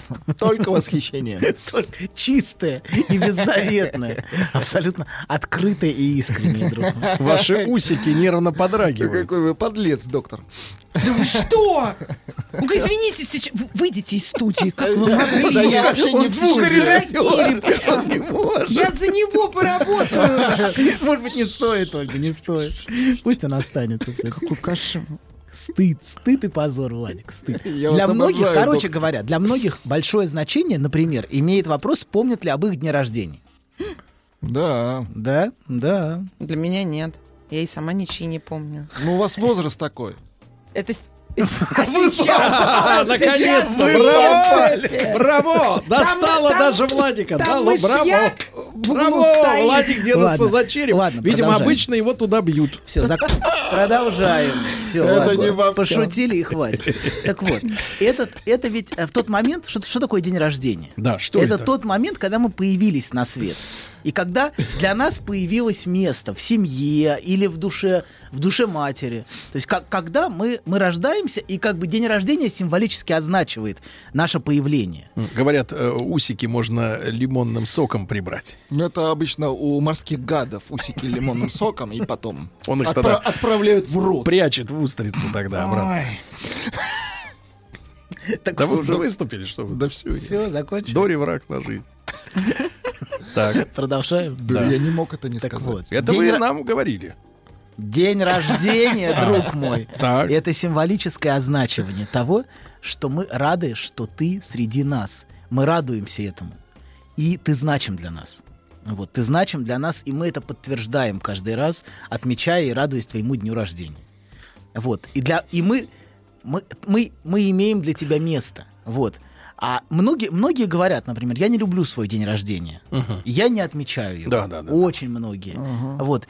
Э, это имеет тоже, тоже имеет множ- множество Я не разных жду от смыслов. вас поздравлений. Не- вообще, вот, вот, вот я слышу прям этот оттенок, прям не жду, не жду, не жду. Будьте вы прокляты, если не Дорого, поздравите, дорого заплатишь за это, да.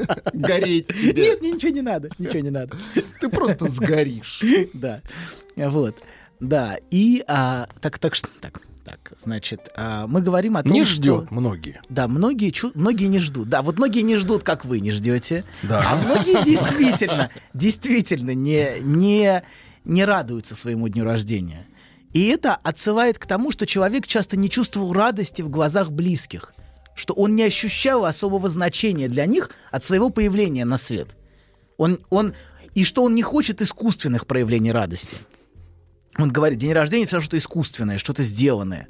То есть он часто чувствует, что а это что-то не настоящее, вот эта радость, которую выражают.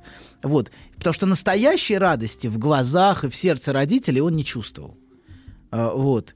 И а, если, а, начиная с первого дня рождения, что-то пошло не очень, Так. вот, С первого. ну, с пер, самого первого, да. Если ребенок чувствовал, что в семье, а изначально в эмоциональном мире матери а, для него места нету, вот, и для него не появилось место с его рождением. Если Что-то он не, пошло не полу- так еще 9 месяцев назад. да, и если он не получал радостного отражения в глазах, вот, вот Сергей получал радостное отражение, но не все получали радостное отражение. А, Я получал отражение у бабушки. Но он, ее было, было столько, что светит. ну, до- А, до она до сих пор светит. Слепит, слепит, я бы сказал. Слепит. Так что... Не путать со словом слепень. Вот. Замолчали. Хорошо, Да. наконец-то. Хорошо. Хорошо, продолжаем. Значит, и если а, этого отражения не было, если он не получал радостное отражение во взгляде, А вот пишет, товарищ, я не Сергей, люблю получать подождите поздравления. секунду. Нет, не о ваших усиках, не волнуйтесь. Не тяните одеяло. Я, А заметьте, доктор, я я не сегодня. люблю получать поздравления от малознакомых людей, потому что эти поздравления зачастую не искренние. Не от самого сердца. абсолютно. А особенно, если мало знакомая является твоя мать, например. Ну ты вывернул, ага. Это очень, очень неприятно, знаете, Вдруг нарисовалась и поздравила, да? Незнакомая женщина что-то что тебя поздравляет. Да. Так тоже бывает, знаете, в жизни. По-разному бывает. Вот. Иногда бывает бабушка тот близкий, а мать не близкий. Так тоже бывает. По-всякому бывает в жизни. Вот. Продолжаем. Сергей вздохнул. Грустно. Вот, продолжаем. Значит, Аудио е- субтитры от если, если он не получал радостного отражения. Короче говоря, если человек не Сергей, давайте Так. так. А нормальный? А нормальный человек? Нет, не нормальный, а страдающий. Хорошо. Сергей получал отражение. Вот. А если человек, человек не Сергей, а, то ам, если он не получал этого взгляда, не получал вот этой инвестиции эмоциональной, то это часто имеет очень болезненные последствия. Очень, очень травматичные. А, и в прошлый раз мы говорили о том, что впервые человек находит свое собственное «я», самого себя во взг- в материнском взгляде. Он находит свое отражение. Это является его первым зеркалом. Да сидит и ржет. Ну что вы ржете? Давайте. Ну-ну-ну. Да там одернули, Сергей. Да вспоминаю. следует. Хорошо. Материнский взгляд. Так, Никак след. хорошо. Так вот, а, значит, сегодня я хотел бы проиллюстрировать примерами того, как а, какие, какие, собственно, болезненные последствия могут быть, если вот этого отражения не было. Из книги примера? Извините. Хорошо. Из нашей общей? Или из вашей? Да подождите, ну что вы сбиваете? Только хотел привести пример, а вы... Хорошо, я могу не приводить. Давайте. Говорили. Итак, привод примера. Хорошо. Как может выглядеть проблема с отсутствием места внутри, внутри изначально отсутствие места внутри матери? Вот. А человек во, во взрослой жизни, в, во- в- в детстве которого не было для него места, или та мать, которая его покидала, например, бросала, оставляла, очень болезненно может реагировать на утрату. На переживание утраты вообще во взрослой жизни этот человек может, ре- может реагировать очень, очень уязвимо, очень ранимо. Вот. А, мы говорили, что для человеческого детеныша вообще пропажа матери а это не просто пропажа объекта, от которого он зависим, и об- объекта привязанности, но это еще и пропажа, ар- а, пропажа собственного я. Помните, мы об этом говорили, когда говорили про песню «Пропала собака, пропал щенок», вот это. Да-да-да, мальчик плакал. Мальчик плакал, да. Вот, что А, это, Газманов. это всегда... Да. Это всегда, это всегда связано и с утратой собственного, собственного я и собственного ощущения себя, собственного нарождающегося ощущения себя. То есть пропадает это отражение меня. Я остаюсь с пустотой. Вот. И а, те, кто столкнулись с такой утратой, часто вообще не могут переносить потерю в жизни. Вот. Все время они ищут себя внутри другого. Они все время отчаянно цепляются. А, Часто ощущают себя очень зависимыми. И от близких постоянно требуют ответа. Я важен для тебя, я дорог для тебя. Нет, скажи, насколько я для тебя ценен. А женщины могут по другим причинам задавать такой вопрос, но тем не менее а, это, это тоже важно, что человек постоянно ищет подтверждение, что он существует внутри а, мира другого человека. Скажи мне, там, ты меня любишь, ты меня любишь, ты меня любишь. Вот. И такое постоянное подтверждение, что он есть во внутреннем мире другого. И а, такому человеку кажется, что как только другой ушел, ну, например, он, он ушел на работу, ненадолго, я не знаю, то, а, а, то она или он теряет себя вместе с ним. То есть это потеря происходит. Я уже себя не чувствую. Я чувствую, что я потерял себя. То есть вот это ощущение, что другой меня бросил, например, все, я чувствую, что с, с- с этой утратой я теряю себя. Очень часто люди сообщают об этом, что вот это ощущение, когда другой ушел, все, оставил, и что произошло, я потеряла себя. А если бросил ребенка? Ребенка? Подонок? И заржали оба, да? Еще как будто я даже... я- Подлецы, иногда я, я даже вам не об этом знаю, говорил, как- конечно. Что здесь вообще обсуждать? Вот. как мы здесь с вами сидим, да? Видите, как быстро они наш- нашли взаимопонимание. Это вообще- Казалось бы, Да, это это навечно. стокгольмский После, синдром, после конечно. комментария. Чёрствые думал- галеты. Да. Так вот, а, значит, а, о чем, о чем мы говорили? Вы говорите, бросил, ушел на работу. На работу ушел. Не на работу, навсегда ушел. Навсегда ушел. Навсегда Бросил. ушел. Доктор, а кто Я- вас воспитывал? Мама с папой вообще из полной семьи. А почему об этом не поговорим? Боюсь, что правком. Вот Мы доктора сейчас бы- не лечим. Он вообще специалист? Или он просто, он, он вообще кто? Я понять Это не вы спрашивали у него документы? Он вообще где воспитывался? Понятно. Кто вообще? Кто повлиял на это? Не знаю, не знаю. Что-то это как-то подозрительно. Ладно, продолжайте, доктор. Кто не Спасибо. хочет Вы в паспорт разрешаете? заглянуть, Мы лучше пос- посмотреть мы семейное проверим. положение. У меня есть знакомые в органах, они вас сегодня Хорошо. пробьют по базе. Хорошо. Пробьют по базе. В органах знакомые. Конечно, Так. у каждой Главное, уважающейся девушки, главное, женщины чтобы обязательно были есть. знакомы с органами. А, Ладно, продолжаем.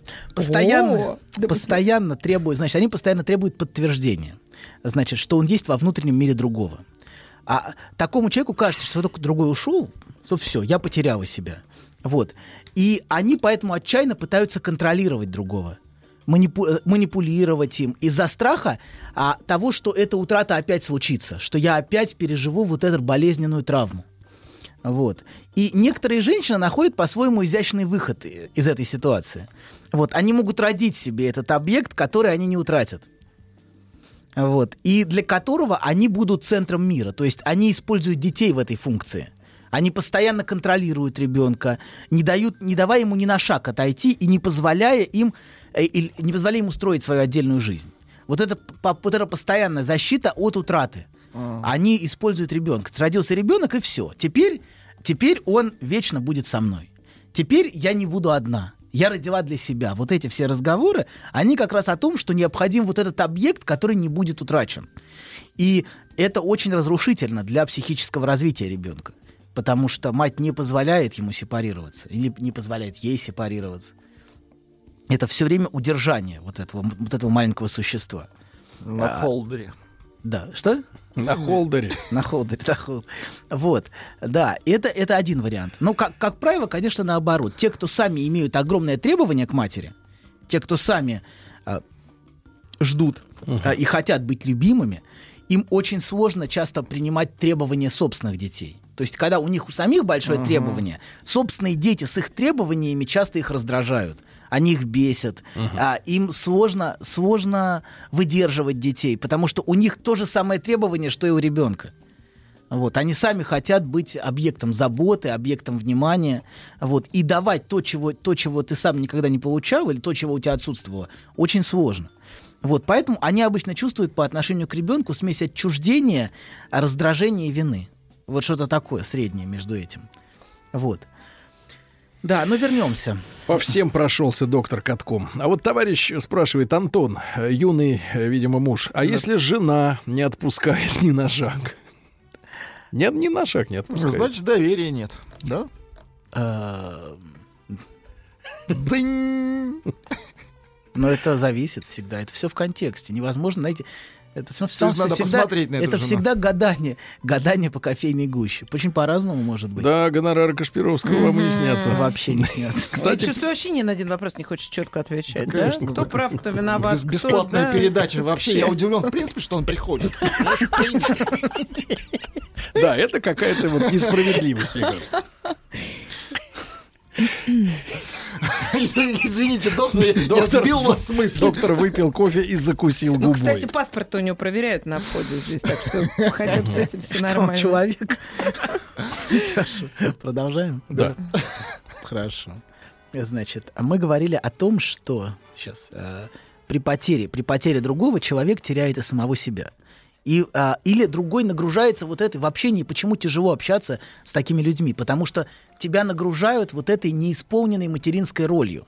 То есть ты чувствуешь, что ты становишься, становишься вот этим объектом, который должен давать отражение, восхищаться. Ужасные такие люди, это ужасно на самом деле. И вы, это вот это требование выдерживать очень сложно.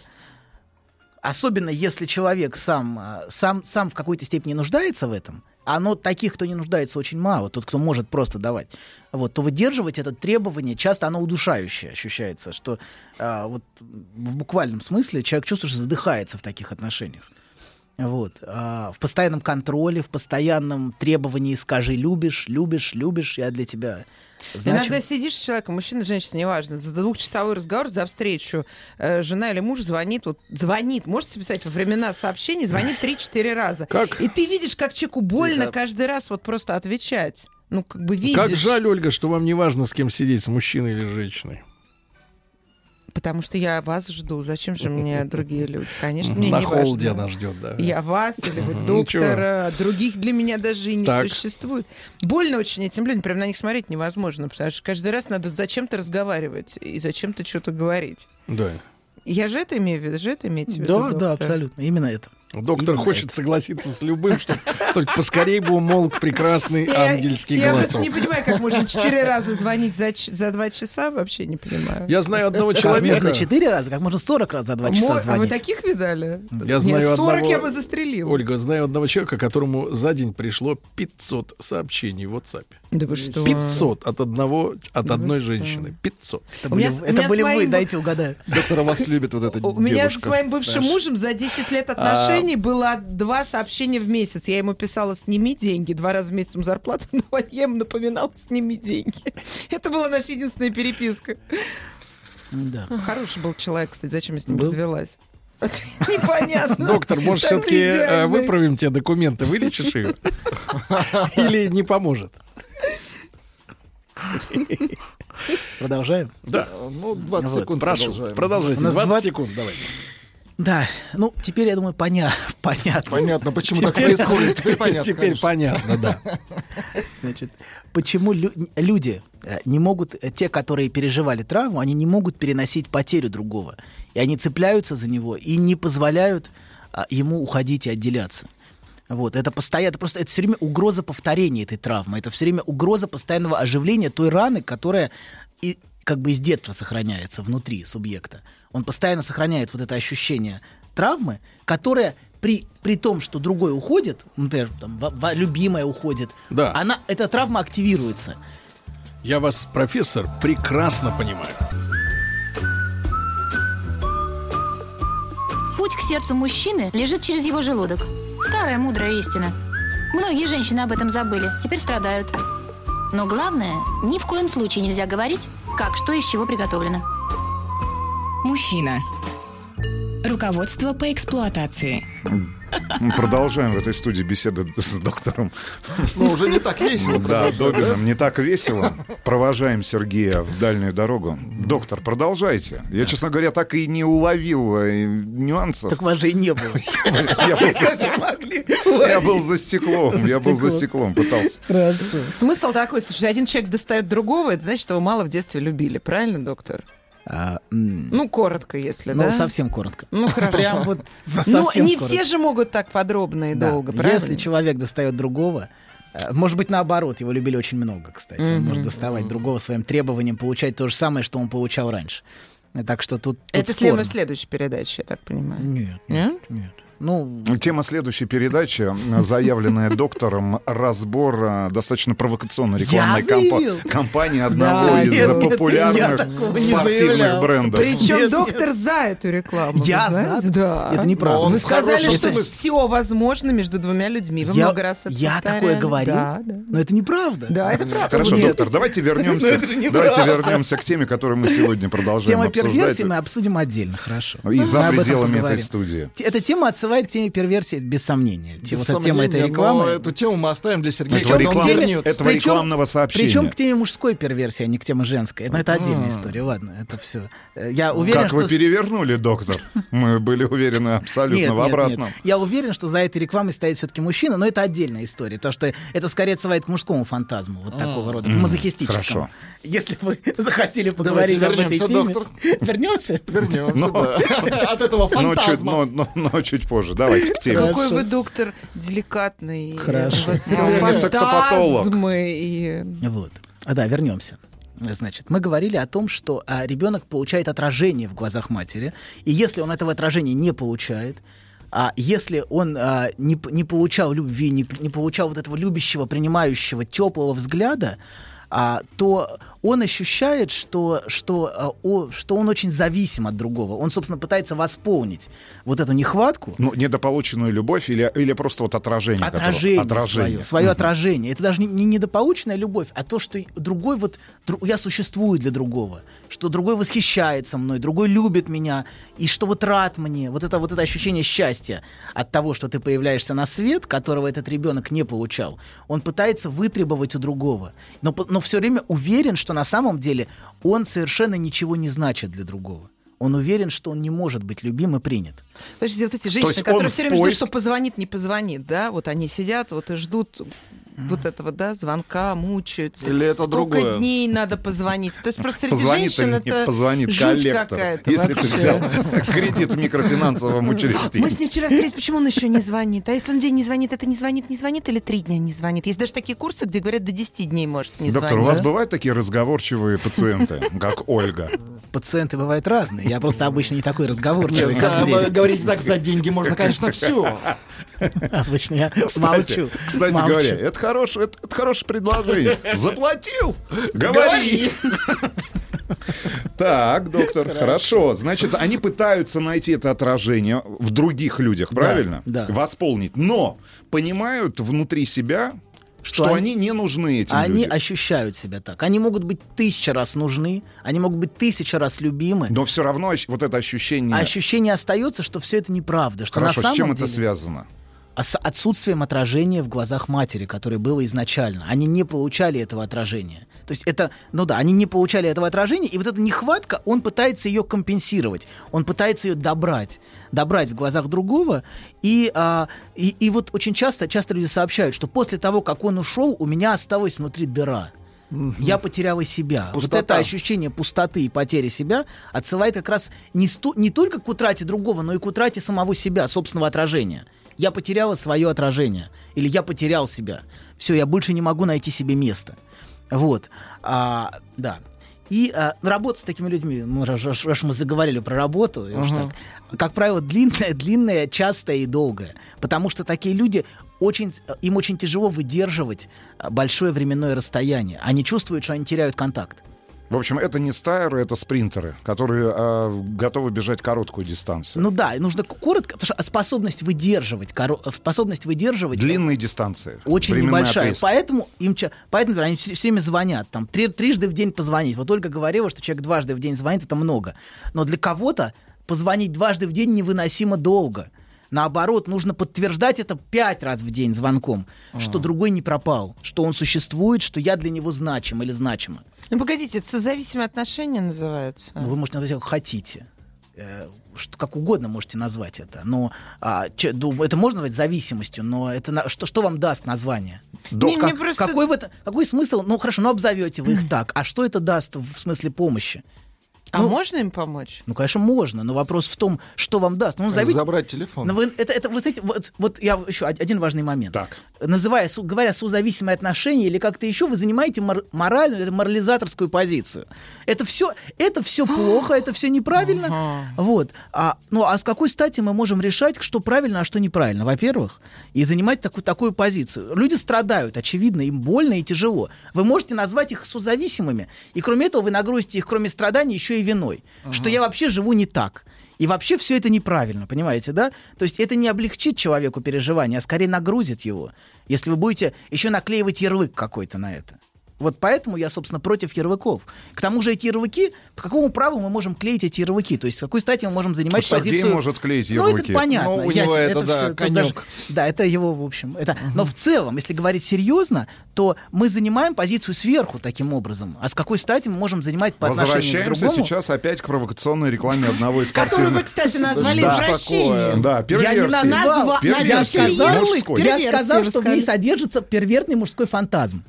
Мужской. Что за фантазм? Что за слово такое, доктор? Хорошо, Фантазия. давайте, давайте а, возвращаемся к теме. Есть отличный вопрос от нашего слушателя Александра из Тольятти. Я тоже считаю, что жена недостаточно дает тепла дочке. Но я пытаюсь компенсировать это за двоих. Как в этой ситуации? Вообще способен ли мужчина компенсировать ребенку вот это отражение, которое, Да, смотри. которое он не находит в глазах своей матери?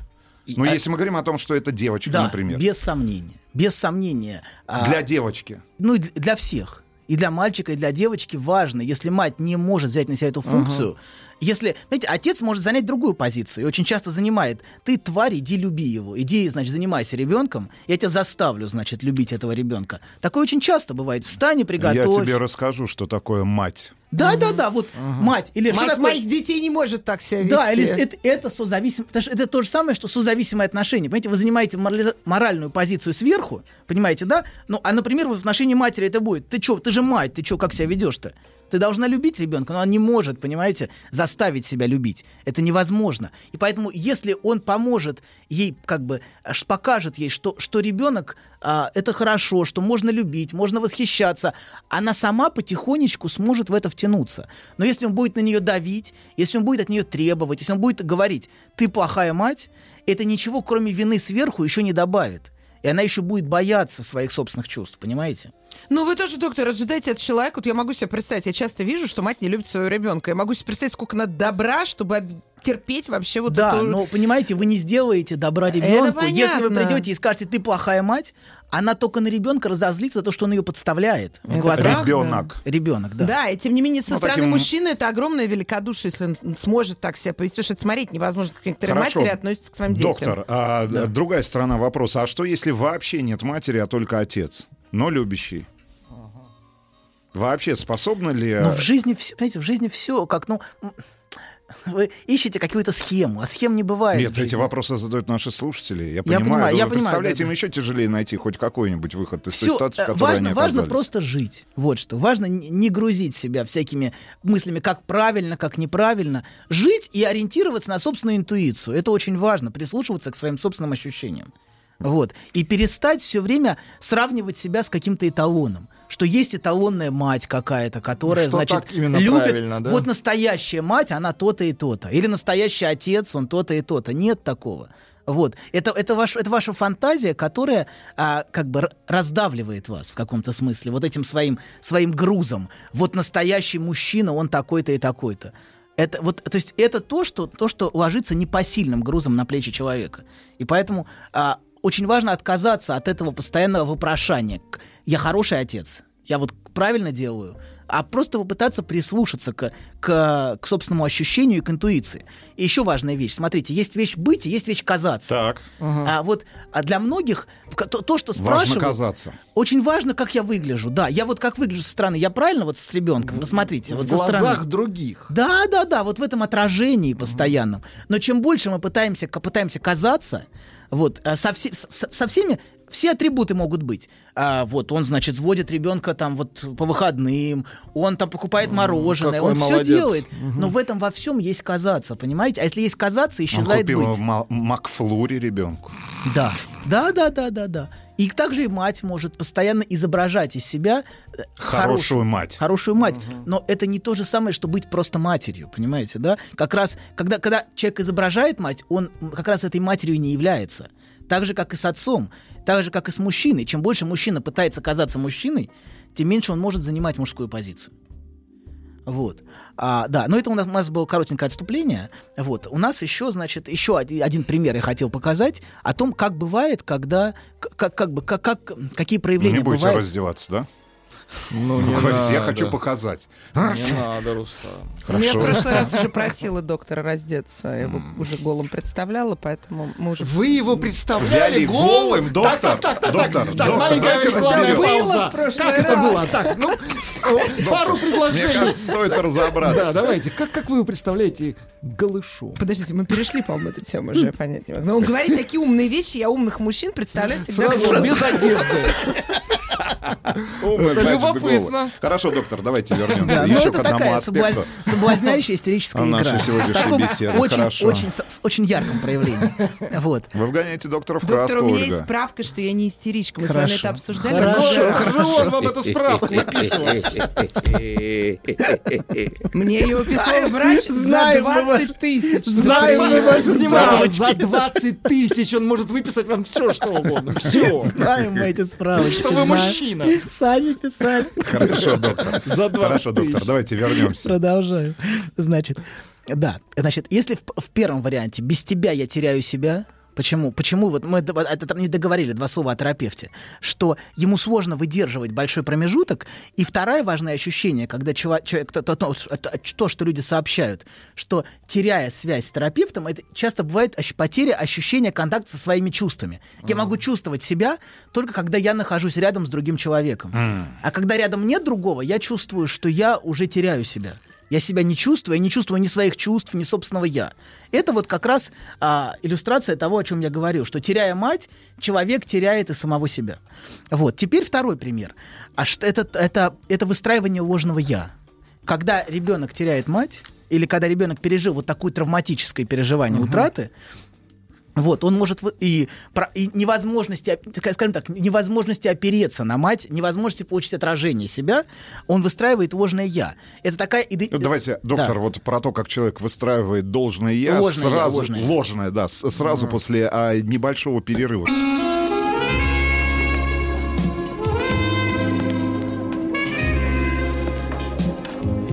Пожалуйста.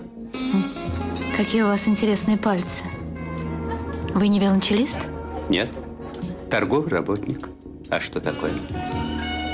Ваши длинные трепетные пальцы говорят о тонкой душевной организации.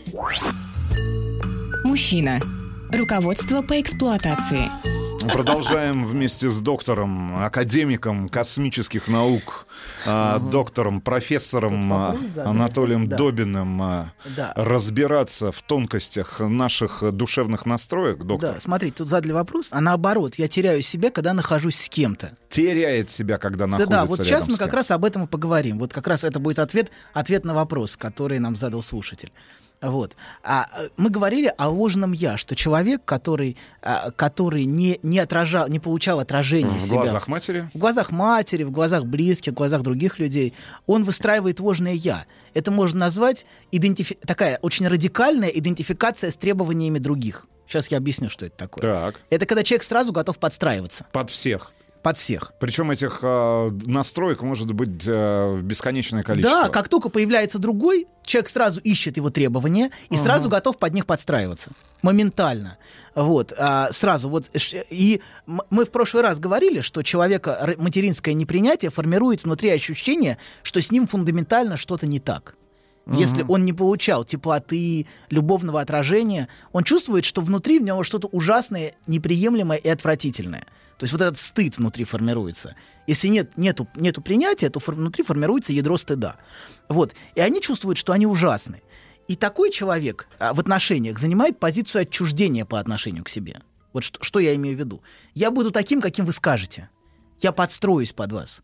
Я, а, значит, его э, не отвергайте, только не отвергайте меня, пожалуйста, пожалуйста, не бросайте меня. Я буду таким, каким вы захотите.